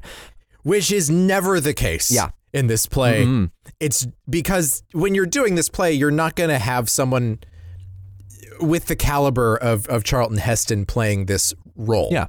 This otherwise minor role where it's going to be bundled up with other small roles. Right. But because of the benefit of doing a movie, you do get this one truly inspired moment. Yeah. Uh, of Charlton Heston uh, reading off this this speech that was probably from Troilus and Cressida that got cut. Uh, and Judi Dench makes a nice cameo. Well, and Judi Dench makes a cameo. So does John Gielgud. Yeah. those fall on the other side of the spectrum. Yeah. because they're again in the story. We have to get literal. Uh, we talk about striking too short at Greeks, Pyrrhus and Priam. We see John Gielgud in another almost black void. Yeah. leaning against a wooden pillar. It felt kind of like a Lynchian, like Red Room situation. oh, totally. Yeah. Yeah. no, because Lynch just kind of plays with that cheapness. Yeah. Because he really loved Ed Wood. Yeah, yeah, yeah. And you get a scene of Judi Dench crying. Yeah. For A- some and reason. and I don't think Judi Dench has a single line of dialogue in this. No, no, no. She just She cries because she's just in the story. She doesn't. There's no line for her to have. She's serving some real Roman tragic she's, realness. she's just Niobe. Wait, no, Hecuba. She's Hecuba, Niobe. yeah. Niobe is also famous for crying, so it's just right. The whole Yeah. point of that scene is that the actor starts crying. Whatever. yeah. So Charlton Heston does this. You also get to uh, Rosemary Harris. We love to see Oh, Aunt May. We do love to see Aunt May. this moment is fine, and and Branagh, as he talks to the players as he's introducing the speech, he gets to be a stage actor in that moment, yeah. and it's like, oh, there he is. There's Hamlet. Yeah. Well, There's an actual person standing in front of me now. Yeah, because he's talking about a thing he loves. It's like it's like somebody cornered Branagh and said, "Hey, uh, uh, tell me about why Hamlet's great." And again, they shouldn't have had Gielgud or, or Dench here because they should have just had Heston. Yeah, because he carries it. It's one of those He things does. like I could just watch him. I actually would get mad when it would cut away because I was just like, Yeah. you're, you're taking me away from the goods." It feels like they did, shot the cutaways later and had run out of money. Like they like they just there's no walls. Yeah. There aren't any they're so they're so cheap and they're not elaborate. So Wild. we get to to be or not to be. P- Polonius and Claudius are spying on Hamlet. They have Ophelia hiding under a stairwell. The way this movie does things, because you rarely ever leave the fucking main courtroom, even though it's a movie. Yeah, they Um, spent a lot of money on that set, and they're gonna make every penny count. It's like Joe Wright's Anna Karenina was uh, explicitly set in a theater, and they still used more rooms in that building yep, yep. than they did That, here. that movie also Um, rules. I I love that. I love movie. that movie. They hide instead of behind an arras. They hide behind. Yeah, no, and then Sephiroth comes down and stabs her through the chest, and yeah, so they they hide behind a mirror because there's all these mirrors that we're gonna use that are also doors. They're very brightly lit behind that mirror, which would mean that you would see them. Whatever. Sure. The whole movie is just way too brightly lit. It's very 90s. It's just like high key lighting everywhere. Yeah. So Hamlet stands in front of a mirror and and just does to slowly be or not walks to towards the mirror. To be or not to be, we've talked about it before, but just how it's like it's not where the emotion comes from, right? That that's Yeah. a case you just got to ride the text. But there's two objectives that you can choose when you play Hamlet in this scene. Either he's aware that Claudius and Polonius are spying on him from the word go, and he's doing to be or not to be to prove his madness and to fake his madness, or he has no idea and he's just contemplating Yeah. his mortality and whether or not he wants to take his own life, and he's doing it as soliloquy. The second one is the right one, by the way. Yes, correct. But worse than that, we always tend to take a third choice, which is let's do to be or not to be now. And that's the choice this movie certainly makes. I know the Benedict Cumberbatch production of uh, of Hamlet that they did a few years back opened the show with it, which I can kind of respect because it's like we're just doing the let's do to be or not to be now, and also we're just getting it out of the fucking way. We're not going to put it in the body of the rest of the play. Right. Right. like so it doesn't distract anyone. People got mad, so they had to put it back because they're fucking English. Um, Sure. And you can't do anything out of order. you can't do anything Out of order. Fucking unless unless you explicitly do it based on the first quarto, and then they're like, ah, they're doing the first quarto now, which is what they. Ah, is back. Hey, Carambus. and it's it's you know it's what the David Tennant one I did prefer too, but it's like triangle myself. But here we go, and he's just looking at a mirror, and we get music underneath, and it's just like, look at how pretty the Shakespeare words are, and he's doing Shakespeare words right now. Anyway, that's enough of that, I think. Because the, the choice that he okay, so here's where Branagh's entire interpretation of Hamlet falls apart at the seams. Right in this version, he does not know that they're behind the mirror. Yeah. because he finds He, it out later. and he makes the, the, right scene. decision about where he finds out. I think that is absolutely the correct way working from the text. Right, but if you have a Hamlet that's not melancholic, this monologue makes absolutely no, goddamn sense. It's it's so weird. It's so weird when it happens, and it's like, well, I guess that's the thing from this play, so they're doing it. Yeah. But it's just like we've not been up to this shit. Yeah. Like the lines about stale promontory and all that have been completely glossed over. Right. His losing of his mirth and everything. Because he hasn't lost his mirth. Here's the speech. Here's the words of Shakespeare in glorious 70 millimeter with a mirror. Yeah, he talks a lot in his interviews about how he sees a Hamlet that is popular, that, you know, and people describe him mm-hmm. as being popular and how he would have made a great king had he not been at Wittenberg and had ascended the throne. But it misses the fact that everyone says that how much he's changed. Well, his popularity is with the common people who don't know him personally, right? Sure. Unless they're watching his TikToks. Yes. And uh, Oh, man, oh, man. His. would have the most annoying TikToks. I mean, that Yeah. would be more the Ethan Hawke Hamlet. Yeah, absolutely. All shot on Pixel Vision. Yeah. Uh, that would be if I get into TikTok. I was like, I shot this TikTok on film. um, and I had it developed and then I millimeter shot it frame by frame. Um, yeah, no, no. So, uh, so for me, me. this is the part. This is the point where the, the entire interpretation falls apart entirely because you have to have Yeah, a, a Hamlet who has to contemplate. If you want to keep the speech, But he has to contemplate his because the interpretation is not of a character. It is of Hamlet as a work of literature to be preserved in this fucking museum piece. in this amber It's- stone, yeah. this is the movie equivalent of that fucking um, Stratford production of Oedipus that Tyrone Guthrie directed in 1957, Hmm. uh, where it's just like. This is what the Greeks were. I mean, you know, they, they try to make it a full recreation on a Canadian stage indoors. But what's so infuriating is that Branagh's like, he knows it's not supposed to be like Anglo Saxon and hose and doublet and pumpkin pants. Yeah, yeah. He's like, oh yeah, that's that shit's boring. Pumpkin pants. But this is just the 20th century version of that. It's just slightly less gothic, it's slightly less Anglo-Saxon, but it is very traditional and it's very much built in like this thing is giving you the library version of Hamlet on film. Yes. And he actually goes out of his way to explain again in all these interviews about how he wants this to be people's entry point to Hamlet. Like he wanted to like m open this o- make Hamlet open up to Which the mouse- unfortunately masses. it is. yeah, yeah. Um, but that's also the reason why he didn't want to play him as melancholic because he wanted to create a Hamlet that was more of an everyman. And Kenneth Branagh is like, but I don't understand depression, and therefore most people don't understand depression.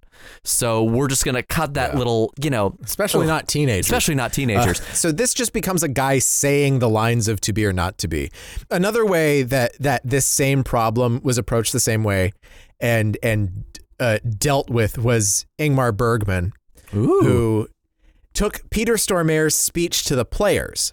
Right, speak the speech I pray you trippingly on the tongue. Blah blah blah blah blah. And he talks about all the ways not to deliver it, and then he makes him give an example of how to deliver a speech, and that's the part where he has Peter Stormare as Hamlet say to be or not to be. And he does the entire speech as a speech, as instruction. Because again, everyone's just sick of having to deal with this shit. And no, no one is brave enough to just do it. Which, uh, no, I, I, I got to talk about. You Did you see the thing about the Queen? How angeloid Lloyd Webber And and, Lin-Manuel Lin Manuel Miranda, Miranda, are writing a song for the Queen? Yeah. Lin Manuel Miranda oh boy. wrote a musical about the American Revolution. Yes. And is now writing something for the Queen of England. Yes. Does our history mean nothing to you, man?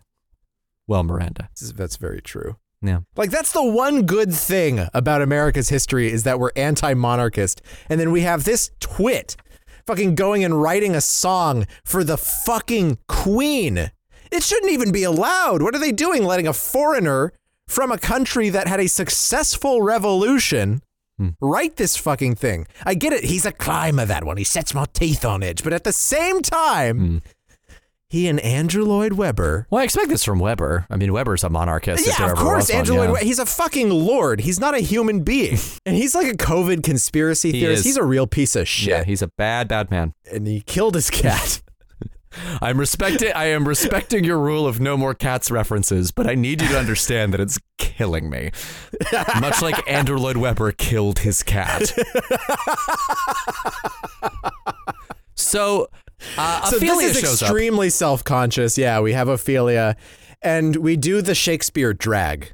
We do the thing where someone yells at someone in Shakespeare and drags them while they do it to make it more active. Yeah, I saw them do, rehearse this scene, and he had to open the. It was just they had to literally take a tape measurer between his Yeah. head and the mirror to make sure that the mirror would not be seen as he opened the door.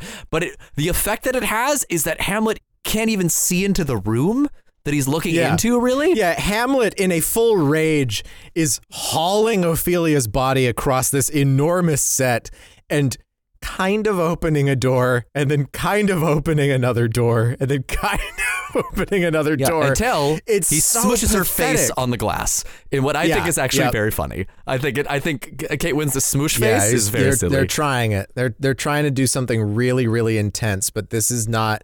He doesn't have that intensity. He doesn't know how to deliver that here. no. And again, you have this weird thing because he's he has slammed her body into this mirror. Yeah. That is also the window that uh, Carambus and Claudius are looking through. Yes. So so here's her father Polonius, and he's staring straight at her with her face pressed against that glass. But again, we don't have a shot that has their relationship. So it's a shot of the glass in abstract. Yes. And then a shot of Polonius and or Polonius and Claudius in abstract until the moment where they close the door and run off. Yeah. Where you actually see them all together. But that's where the actual power of that moment is, is really getting a sense of all of them all together. Yes. And again, we're we're we're not doing great with like 180 degree lines. It's jumping the all over the scene place. where where Hamlet is like talking to Rosencrantz and Guildenstern earlier on is completely breaching that line over and over again. It's very disorienting. Yeah, yeah, yeah. And obviously not on purpose. Yeah. Uh, it's just this whole entire disconnected. Dry, dull movie going for its greatest moment of intensity. He really wants Hamlet to be extremely unlikable by the midpoint of this film yes. and we we get over to the play that's happening and all of Hamlet has these asides to everyone as they're coming in and here these are not asides these are delivered to everyone literally on the stage Yes, as the play as is starting bit, up yeah. and as the play is running Yeah. He gets on stage while they're doing the show and is like describing their action to everyone Branagh does make this choice actually a lot in the movie that a lot of private conversations are done out in the open in full view of the Yeah. Danish people. Uh, mostly, I think because when Laertes comes back and is like bringing all of you know. Uh, 15 people yeah, all of 15 in his people. rebellion Like you've seen them before and you have a relationship with them before, but it makes a lot of the lines not make a whole lot of sense. Like it, it, it No, I mean, switch it up a little bit. I get, Yeah. I get the impulse. I get using some of it, but then like, especially his parts with Ophelia, he's just shouting yeah, the whole time. yeah, and it's like it could go between him shouting something embarrassing and then him whispering something embarrassing, right? Like allow there to be some kind of secrets and and private game happening there rather than just this very irritating scene. This movie does get genuinely active in this scene though. Yeah. Like it's alive in the scene with the players. It's it's too hammy by the end. It's moon over my hammy. Mhm. There's something actually going on. I love Claudius leaving the space and calling for light when the whole place is brightly lit yeah at all times. But, it's but it's done. So normally that line is him like having a panic attack, right? Like Yeah. he he sees the thing on Give stage. Yeah, and he says, "I need light. I, I just need to breathe." Like he's just trying to get out. But Derek Jacobi, who we have not really talked about in detail yet, but his Yeah. performance as Claudius is. I think one of the best in the movies, and I Yeah, I, I don't It's think I will see a performance of Claudius that's better than this one. He stands up, having the panic attack after having seen the players on stage reenact the him murdering his brother, basically in this fake tale called the Murder of Gonzago. It is so long. The play It's extreme that we watched them do. Um, but he stands up. because again, we have to have every word. You do have to have every word. Every every lipless word. Claudius stands up. He has a panic attack, and then he realizes in that moment that he's fucked up. And he stares at Hamlet and he says, I need light. As if he knows exactly what that little fucker did to him, and he's gonna get his vengeance. And he leaves the space. It gave me chills. Uh, Derek Jacobi is one of the only actors in this movie that I think really respects the verse enough to make you understand it. He emphasizes Yes, absolutely. he emphasizes Yeah. the word at the end of every line. Uh, I was never confused about what Claudius says in this movie. He was never reciting it. He was always making sure that it was understandable. Then Branagh has to threaten his friends. He's not threatening.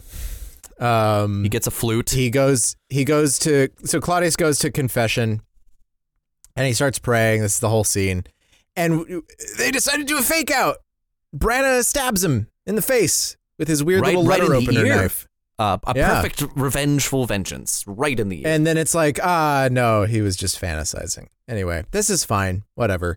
Uh, Yeah. Hamlet goes to his mother, and they they have their scene. I, I'm not. I'm not that. I don't much care for Gertrude in this, to be honest. yeah, yeah. I, well, think, I mean, I think she's a fine actress, but like, it's it's a tricky role, and I think Yeah. the, you know this scene is such a roller coaster too because the thing I always forget, and I've, we want we've talked about Hamlet 2000. I've read uh, uh, the play Yeah. so many times, but I always always forget that Polonius is killed in like the first minute of the scene, and Yeah, then the it's- rest it's- of the scene happens. It's extremely it's extremely short dialogue. It's very very weird for Shakespeare.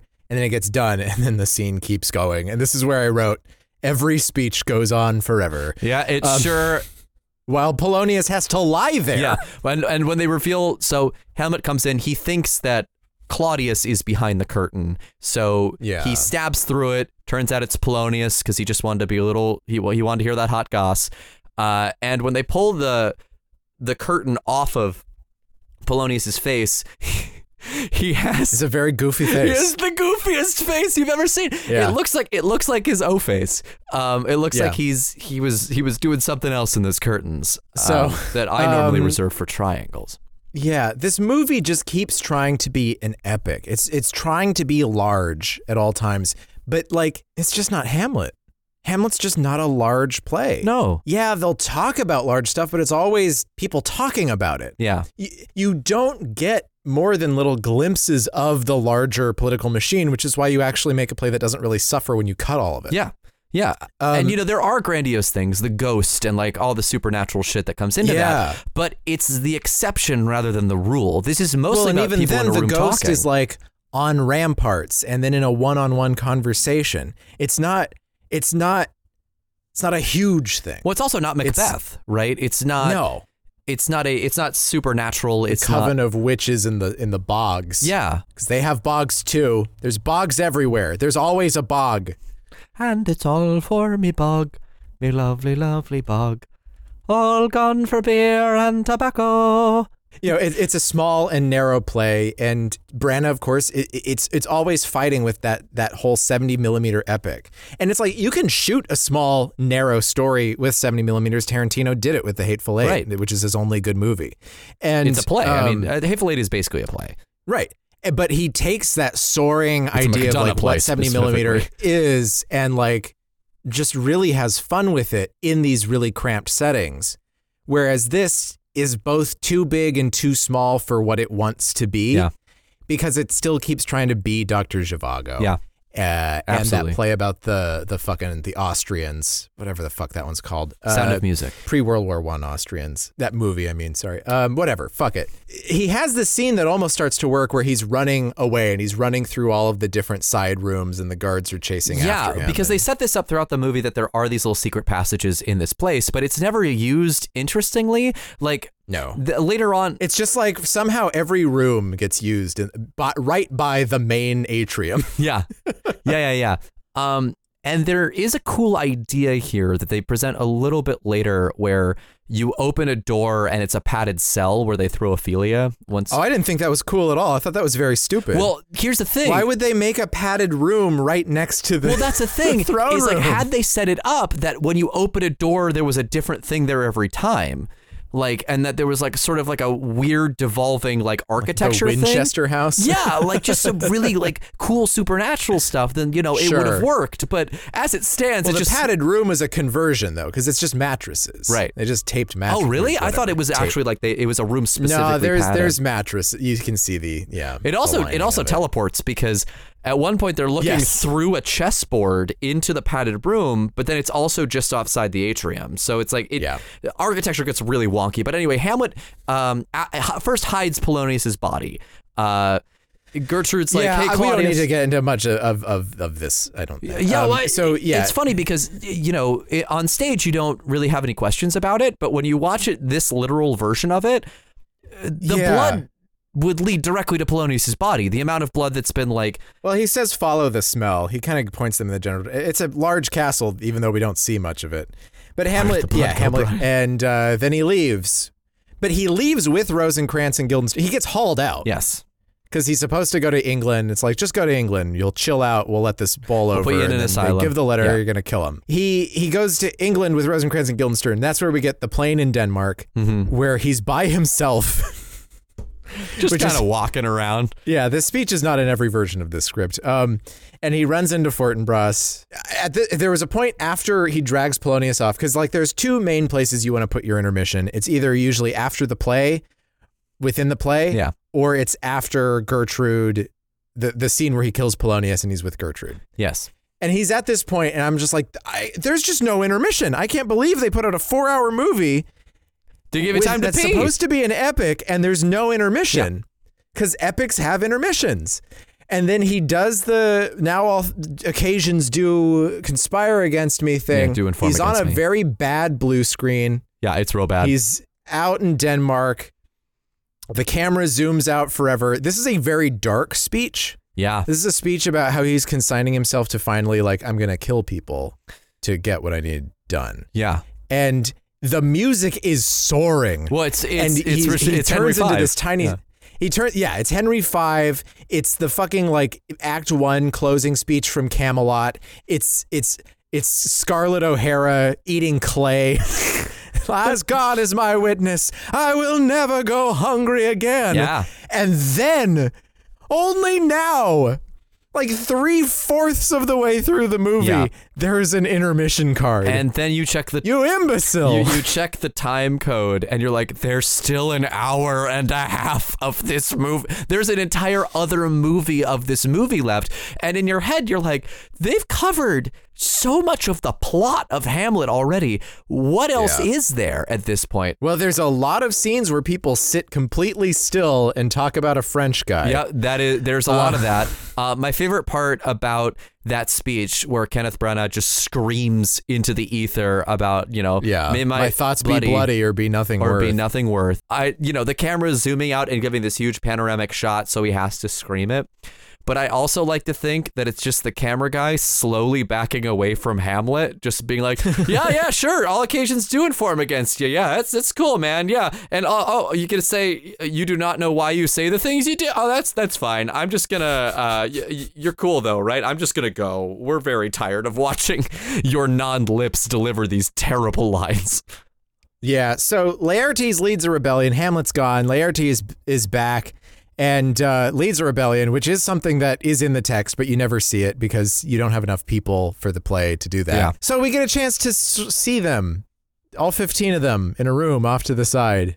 Yep. for some reason. Uh, but like Is- they don't come into the room with him. It's it's such a weird thing where it's like, go all the way with it. Then Yeah. have have your rebellion have of Danes who are on the side of Laertes. that whole crew of people it is very also Mm-hmm. nice just to see a large group of people in that opening scene and that coronation scene where it's just like oh it's it's not just cgi it's it's just a bunch of extras like to have Yeah. all of them storm would be you know pretty cool but it's just laertes and his buds Clearly, there was some sort of budget issue at play uh, with with when they could have all the extras that they could have. so as we say they threw ophelia into uh, a chessboard hell uh, which yeah, is just doing in a, padded room, just right off from the throne room. Yep. And she's in a terrible costume. She's in an absolutely horrific costume. it, Um, it looks like a very silly diving suit yeah, she, they drag her out in this. I'm sure it's period appropriate, but then just don't do it period appropriate, guys. yeah She's in a straitjacket. Apparently, they wanted her to piss in the middle of the room. Thankfully, that didn't happen. Uh, she does thrust the air. It is.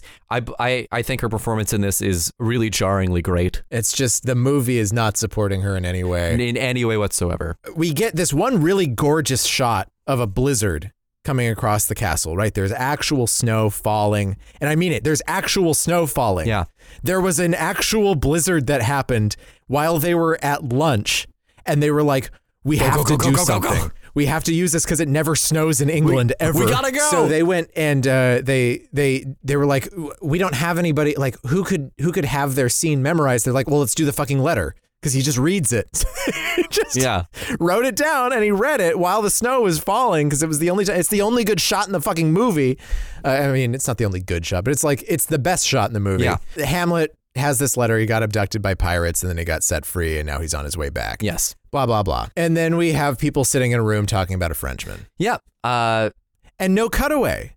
Yeah. There's no cutaway when they're talking about the Frenchman. Nope. Because I guess they want Robin Williams to be a surprise or something. Gertrude comes in and she tells the story about how Ophelia died, and they don't do a cutaway for Ophelia either.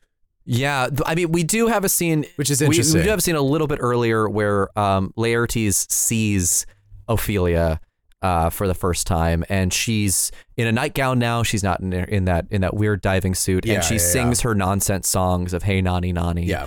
so on and so forth. And again, this scene Oh well, and and of course those have cutaways. We see her having sex again with Kenneth Branagh. Yeah, but I think I mean she breaks my heart in this. Like it is Yeah.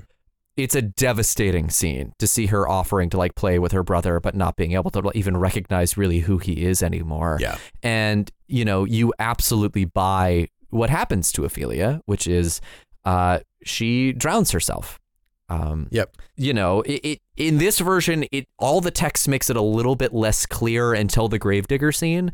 But like, it, I, I got, I kind of got lost in the language, and I was like, oh, maybe it, it does kind of sound like an accident. Like she may have just It- it- fallen but in. Here's the thing. No, she doesn't know what's happening to her. She doesn't commit suicide. Yeah. She dies having no clue what's going on. Right. It was very strange that they didn't do a cutaway for this one because this one is where you will actually see a cutaway in other versions. right. And this is the movie that is is Cutaway City, just not for this one speech. I, I I don't I don't put much stock into the people who who make it an argument of like, is Gertrude lying? There's no re- she's delivering a Seneca speech. Yeah. And it, it's when you do that, you're just talking about a thing that actually happened. Yeah. It's like if Charlton Heston is lying about Pyrrhus and Priam. Right, right, right, right. You know? and uh, you know, to Laertes' credit, I, I, I think that's such a hard role to play. We talk about it how he's just all muscle and like, you know, I think my ideal version of Laertes is a himbo, but like, this guy is just all bluster and also very difficult to understand uh, with the text. But I think his delivery of Ophelia drowned is good.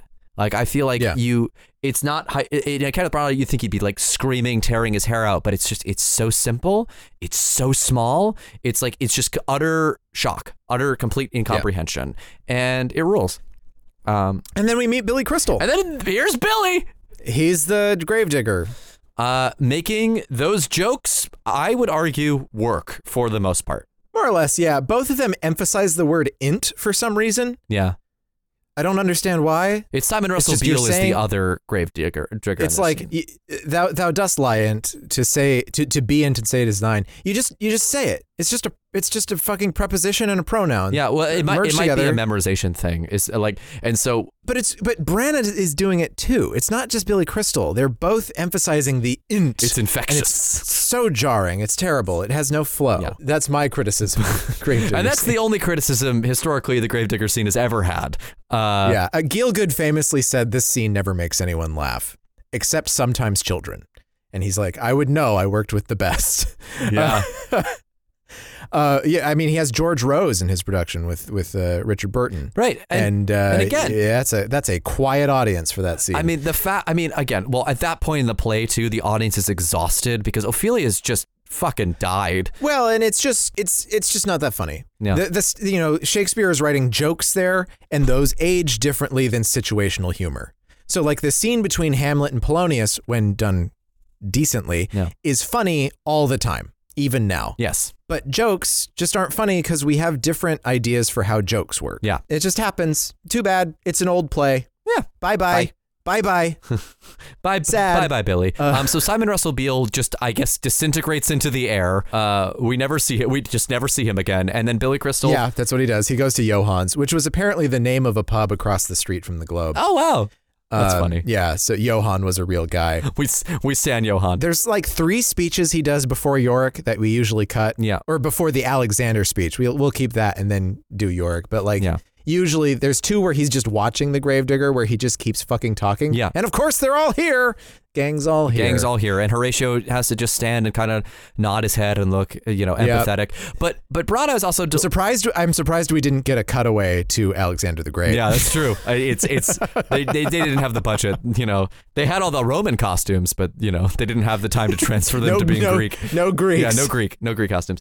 Um, but he delivers all of these speeches, and he delivers them as a a man so bored, like bored out of his skull, uh, until he can pick up Yeah. someone else's skull and then pour pour that the skull. shit out of that too. So yeah, we see Yorick. I think he's. I think that actor is an old music hall guy. He, he was sort of British He, famous. he leaves an impression, is what I'll say about that Yorick, even with no lines. like very interesting face. very Um, stark, very stark. And when you see the skull he's holding in his hands, it, like it looks like you can like you buy it. You buy that that was that Yeah. guy's skull, which I think is very impressive. Um, but he has you know the very famous Hamlet, "Alas, poor Yorick." I knew him, Horatio, and Yeah. in my estimation.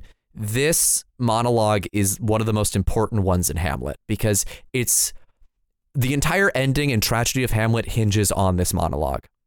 He Hamlet has spent his the entire play avoiding death, not dealing with the loss of his dad because he has to revenge. You know, he must revenge his father, so he doesn't have time to grieve really because he has to just constantly be like trying to right. you know, It's it's yeah. It's stab his uncle in the ear. the the reality of what you're of like what is natural when you're dealing with death, and he has had no opportunity to to be a natural person. yeah, well, he's terrified so like that of it. makes all of his ideas around death start to spiral out of control. Yeah, and he's terrified of it because it's the great Yeah. unknown and it's the thing that like is the propulsion of him for most of the play. Like there is apparently life after death, but it fucking sucks. You know, his dad who he thought was amazing is in hell. You know, like there's all the, all all these occasions are literally informing against him. Yeah. And here it is in its most unpretentious terms. He is holding death in his hands. He is holding what happens to a human body after it decomposes. And he yeah, gets no no more of these grand ideas about Alexander just being the dirt to stop a beer barrel. This Yeah. is a, a, a, a this is it. this is him just facing it. Yeah. And he gets so close to accepting his dad's death and that maybe we all die and maybe that's okay. And then he's interrupted by Ophelia coming in and her body being buried. And it's the final point of no return. Yeah. He will never fully understand death until he's dead at the end of the play. And Although it still gives him, I think that this is an interesting way of looking at it because it also gives you that motivation in the the sparrow, the fall of a sparrow. There's a providence in it. yeah, It's gonna happen. It's not now. It'll it, it'll still happen some point. Yeah, Um, we all end up the same, and maybe you know, uh, the king's skull looks exactly the same as Yorick's skull. Oftentimes, this is the most interesting scene of the play. If you're seeing it, it's very you know the, it's just interesting. Graves are interesting. Yeah, Uh, the dynamics of it are interesting. And this scene happens in the movie. yeah, it sure it sure does. Um, I have no I have no notes on this scene. it has never been clear to me that this Hamlet didn't give three shits about Ophelia. I'm surprised anything was clear to you in this movie because at this point my eyes were covered over with a film. I hope it was uh, 65 millimeter. Hey. Hey. So a lot of Act Four hinges on getting Hamlet to to fence with Laertes. Why did they make Laertes' they hair determined that, that- it just looks like Lord Farquaad? like all they need to do to accomplish that is to get a Frenchman to praise Laertes too much or something. So mm-hmm, mm-hmm. Yep. the Frenchman shows up. I mean, this is something that's just like very weird in the play anyway, but whatever. It's colorful, I guess. The fax Um, machi- machine shows up. So this is Robin Williams. Oh my God, it's Robin Williams. Ah, As a final we bit of just had Billy adrenaline to keep you through Robin the end of the play, yeah. we, we throw in Robin and, Williams in here. And he is very sedate in this. Um, he is. He is. what else can he be in Kenneth Branagh's Hamlet? Yeah. What else could he possibly be? I do like that uh, Robin Williams keeps running right up to the edge of doing his gay voice. Yeah. Just right up to the edge. Ooh. And I don't mean the birdcage, I mean his stand up comedy gay voice. Yes. And they try to do one gag with him, not the hat thing. I mean, the hat thing happens, of course, but they try to do this one gag where he bows Yeah. and his sword hits the chair behind him. Yes. And they just muff it. It's like too short. Yeah. too short at Greeks. It's it's like the sound effect gets stopped too fast. It's just weird. It's like, oh, you tried to do a joke. It's the idea of a joke, just like this is the idea of a movie. Yeah, it's a gesture towards a joke. I mean, yeah, and you know, and you know, what's really funny to me too is that um, they repurposed Osric's mustache to be Poirot. Murder on the Orient Express made so much fucking money. It sure No one liked it. No one No did. one watched it, but yet everyone watched it because it had Johnny Depp, and you get like all of Europe into the theater if Johnny Depp is in your movie. So uh, they fucking duel now. Yep. Um, and this is Kenneth Branagh just really wanted to be Errol Flynn, I guess. we, we have the whole setup where because because um Claudius has this thing where he's like he's going to poison the sword, but he's also going to poison Hamlet's drink using the ceremonial pearl to make like thing, a foolproof plan to like Yeah. just get this kid dead. which just means that more people die, and he should have thought of that. But Yeah. there, that moment where he offers the drink, he you know he makes this big ceremony of it. He's like, "Take a drink," and Hamlet's like, eh, "Maybe next round," is very funny. yeah. because they just kind of stand there for a second. The servants like are like, "What, what am I supposed to do?" And Jacobi just kind of puts it back down and sits. Yep. Uh, it, it, they, they did it. They did a good bit. They did a good bit. They they do exist in this movie, and so uh, There's like three. this fencing match that happens basically has three phases to it, and I guess one of the rules of it is you have to get more and more nude as it goes along. They start out in full fencing gear, then they take off their hats. Um, yeah, well, he gets sweaty. They have nipples, by the Yeah. way. The, the the armor, the fencing armor, has nipples. They were actually the base for the Batman and Robin films. Uh, I think I think that black. just aesthetically, we were all moving towards nipples. Yeah. And people just associated it with Joel Schumacher because they were homophobes and didn't like that Batman movie, and they're like, "Oh, we can't put nipples on anything Well, anymore." Brian, like, the moral arc we of the as a universe society, we're like, towards we're nipples. moving towards nipples. Yeah. Yeah. Um, and and we still haven't recovered, unfortunately. it gets progressively worse as Hamlet just absolutely like fucking owns Laertes. Bizarre. They throw swords across the room Because in the play, Hamlet gets Laertes' sword from Yeah. him after he's already been stabbed. somewhere in the fight, Yeah. yes, they decide to bring this up to.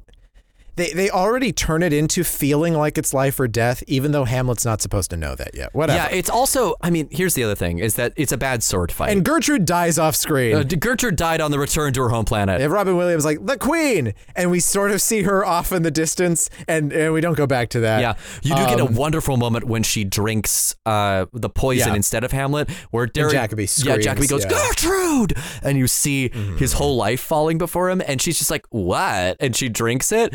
Whereas Yep. in the Hamlet 2000, she made the purposeful choice of she knows She- it's yeah, she poison and she's going to do it, which is incredible. both are good. Yeah. yeah. Um, so she dies on the way back to her home planet. Uh, meanwhile, Fortinbras has arrived at the gates of Elsinore.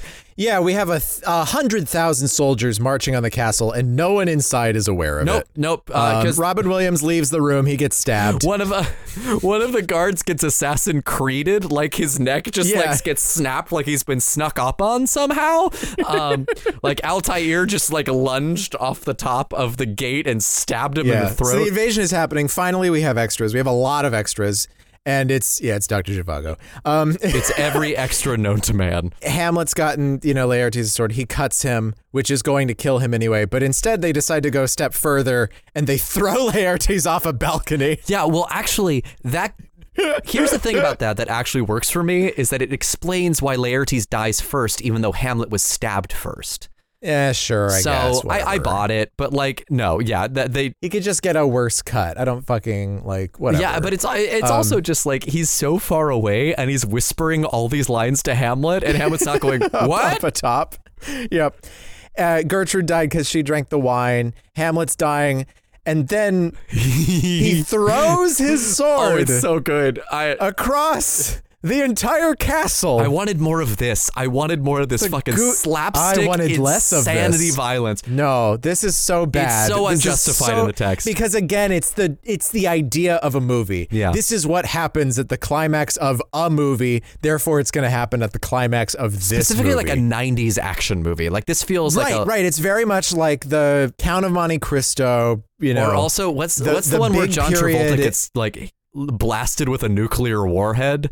Broken Arrow. Broken Arrow, yeah. Uh, eh, you know, or you just like a lot of these period movies, the Scarlet Pimpernel, things like that, that were that were getting released and having these big sword fights in Yeah. them. So first, And- Hamlet um, impales Claudius with a sword by throwing it like a javelin into the Yeah, he pins him to his Yes. throne. and then he drops a chandelier on him.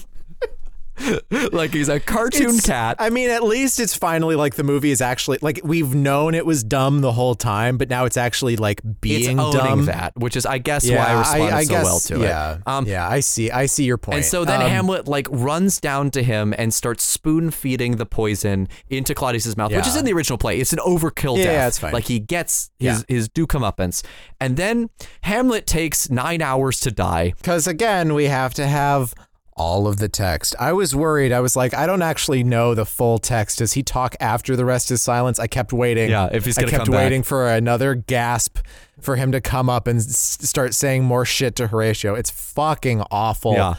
Uh, Um, you watch. I've never been happier to see a protagonist in a film die. Uh, And he he dies on his side like the Buddha. Yeah, mhm, Um, yeah, and then is later raised above his corpse, hoisted up like the Christ. with his eyes wide open, Staring we, we dead down the barrel of the camera. weird dead guy faces throughout this whole movie. So Rufus Um, Sewell bursts into the main hallway with his entire forces Yep. bursting in through the windows. Glass shatters. seethes seethes his entire way to the throne. Yep. They fly in through the windows like a SWAT team, like a Christmas vacation. Yep, yep. Shatter all the windows and gingerly open and walk through The doors. the mirrored doors, Mm-hmm. which should also have been shattering. yes, agreed. They should have been leaping through them, especially now that we saw that you were able to do that from the other side. Right. Uh, They should all be shattering. And even if not, I would have bought it. Anyway, Right. Yeah. Who like they already threw away the logic of wherever they're putting things behind those doors. So Fortinbras those just- mirrors are so central to whatever they're trying to pull off here. Yeah. Destroy them. Fortinbras takes the throne. Uh, Horatio is explaining what happened. And then out of a side room, not from the main entrance, just like No. from a room, No, he's been walking through this whole crowd uh, unmolested, I guess. Richard Attenborough just emerges from his long nap. Uh, we've never seen him before in this thing. He's the English ambassador who comes Yeah. to tell Fortinbras that Rosencrantz and Guildenstern are dead. Shakespeare just has to wrap up everything because he's just like, oh fuck, I, like everyone's dying off sta- off stage, so like we have to we have to say it. And it is We very funny. have- it is very funny to Yeah. me that Horatio is like, "Oh, Claudius didn't want that anyway." So, cool. I guess. But like Ford Fortinbras comes off just as very evil, which is a weird way to play him. yeah. but, well, um, I mean, Rufus Sewell has resting evil I think face. that's just his face. Yeah. Yeah. he's just he's just a seether. Yeah. And so it's like everything that he says to Horatio, it seems like, and then I'm gonna stab you in the back the Yeah. moment you turn. But he's not going to because he's supposed to be a respectable leader. Right. So Um, so they carry off Hamlet to uh, be burned in a Viking funeral. Yeah, and then they tear down the Hamlet statue. They bring down Saddam Hamlet, and Elsinore is finally liberated. Uh, mission accomplished. This movie sucks. What a waste. What a waste of Why- everyone's time. The, I mean, it was designed. It, it, it lost money, lost a lot of money. It was not a super high budget movie. And this was two flops in a Um, row because right before this, Branagh had adapted was Frankenstein. was Frankenstein. Well, but between this was his his comedy about people putting on a production of Hamlet. oh, I see. but Yes. uh, but that was his self funded, very small. that thing. was not his big, big feature. this this movie. uh, This Hamlet, the two tape set was in every high school across the nation. What do we learn by looking at this? It does not deliver. Like, you could do the Olivier movie. You could do. Like, that one feels less hoary and dated. At this point, Yeah. because it's old, you could do the 2000 Hamlet because it's not going to be ridiculed for trying to be hip or something. and it, well, it, I also think it will. It teaches kids about period pieces in a very unique and interesting way. That Yeah, you know yeah. you can and what adaptation means, and you know what choices work for you or what don't. Because you know, uh, like Hamlet 2000 or not, like you can at least ha- there's a lot of meat there to talk about and why they made Yeah. the choices that they made. I, I think the most important thing, though, if you're showing this to kids, shouldn't be teaching about adaptation or teaching about period pieces. It should be teaching this play, sure, like because they're they're not going to get a, they're not going to get a good sense of it by reading it.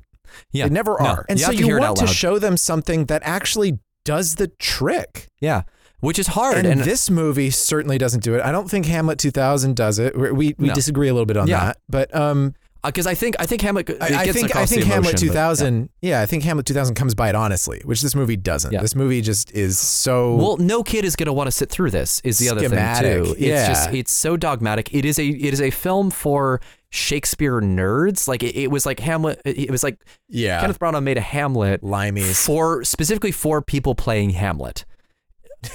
like a- a- as if you needed somebody to just Yeah. run lines with you. You have it. Now I, I would on say, screen. I would say, if anything, if someone needs like, I, one, I just don't think that Hamlet lends itself to film very well. no.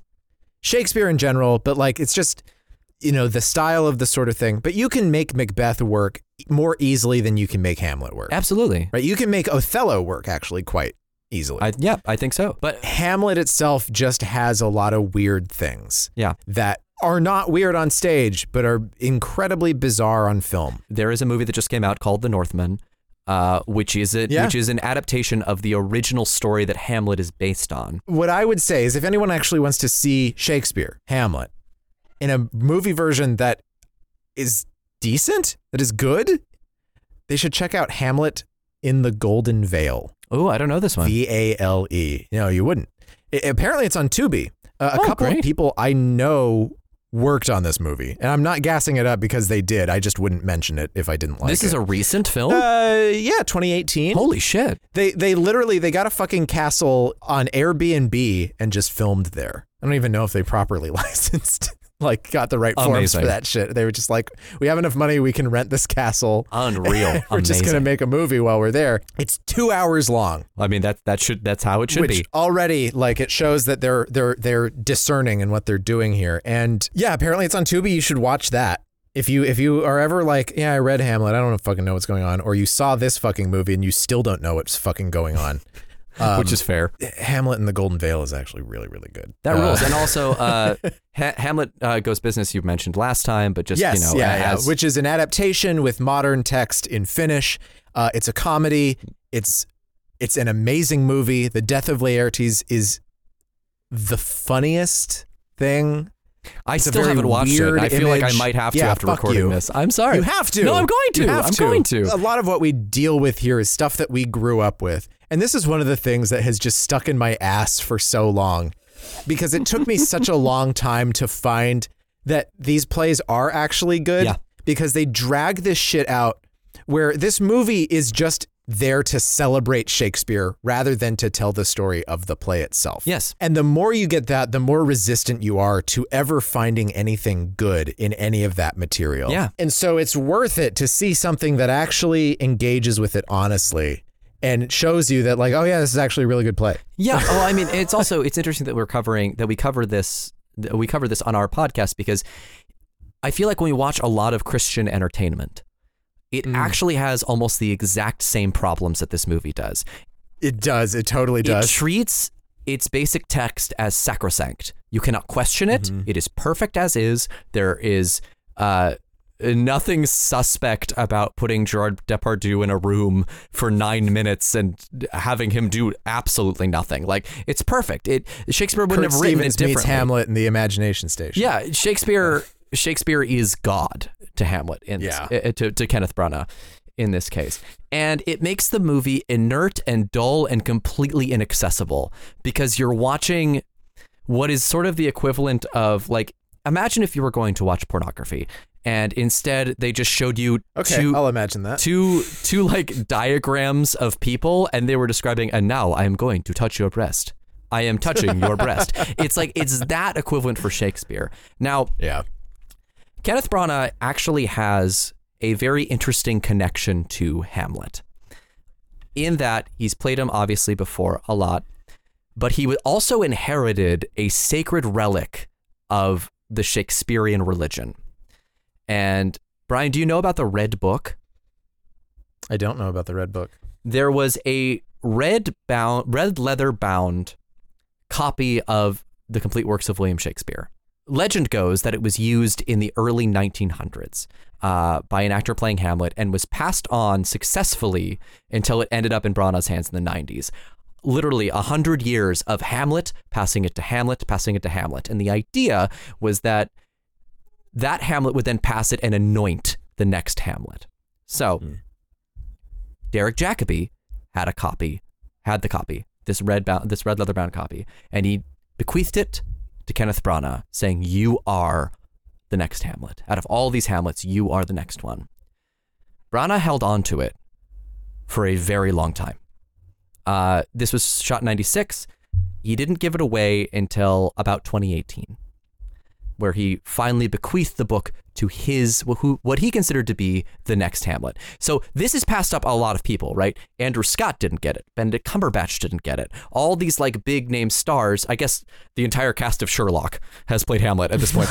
um, David Tennant didn't get it, right? All Yeah. these great uh, British actors were passed over because Branagh didn't see his successor, right? What he considered to be the next Hamlet. Until Oh my god, who's this gonna be? here's the thing: I don't think it's a ba- I don't think it's a terrible choice. Okay. I actually don't think it's a terrible choice. He gave it to Tom Hiddleston. That is his next Hamlet, Okay. and ha- and he played Hamlet already. He's Sure. done. So now Hiddleston Yeah. will then pass it on to the next. And I only hope that the next recipient of that red book takes more chances, cuts more text, and shows us the true beating heart of this wonderful play and doesn't cart it out as the husk that this four hour, overbloated, boring as fuck movie gave us. I'm the worst of all possible AJs. And I'm the worst of all possible Brian's. And in the meantime, check out Hamlet in the Golden Vale. So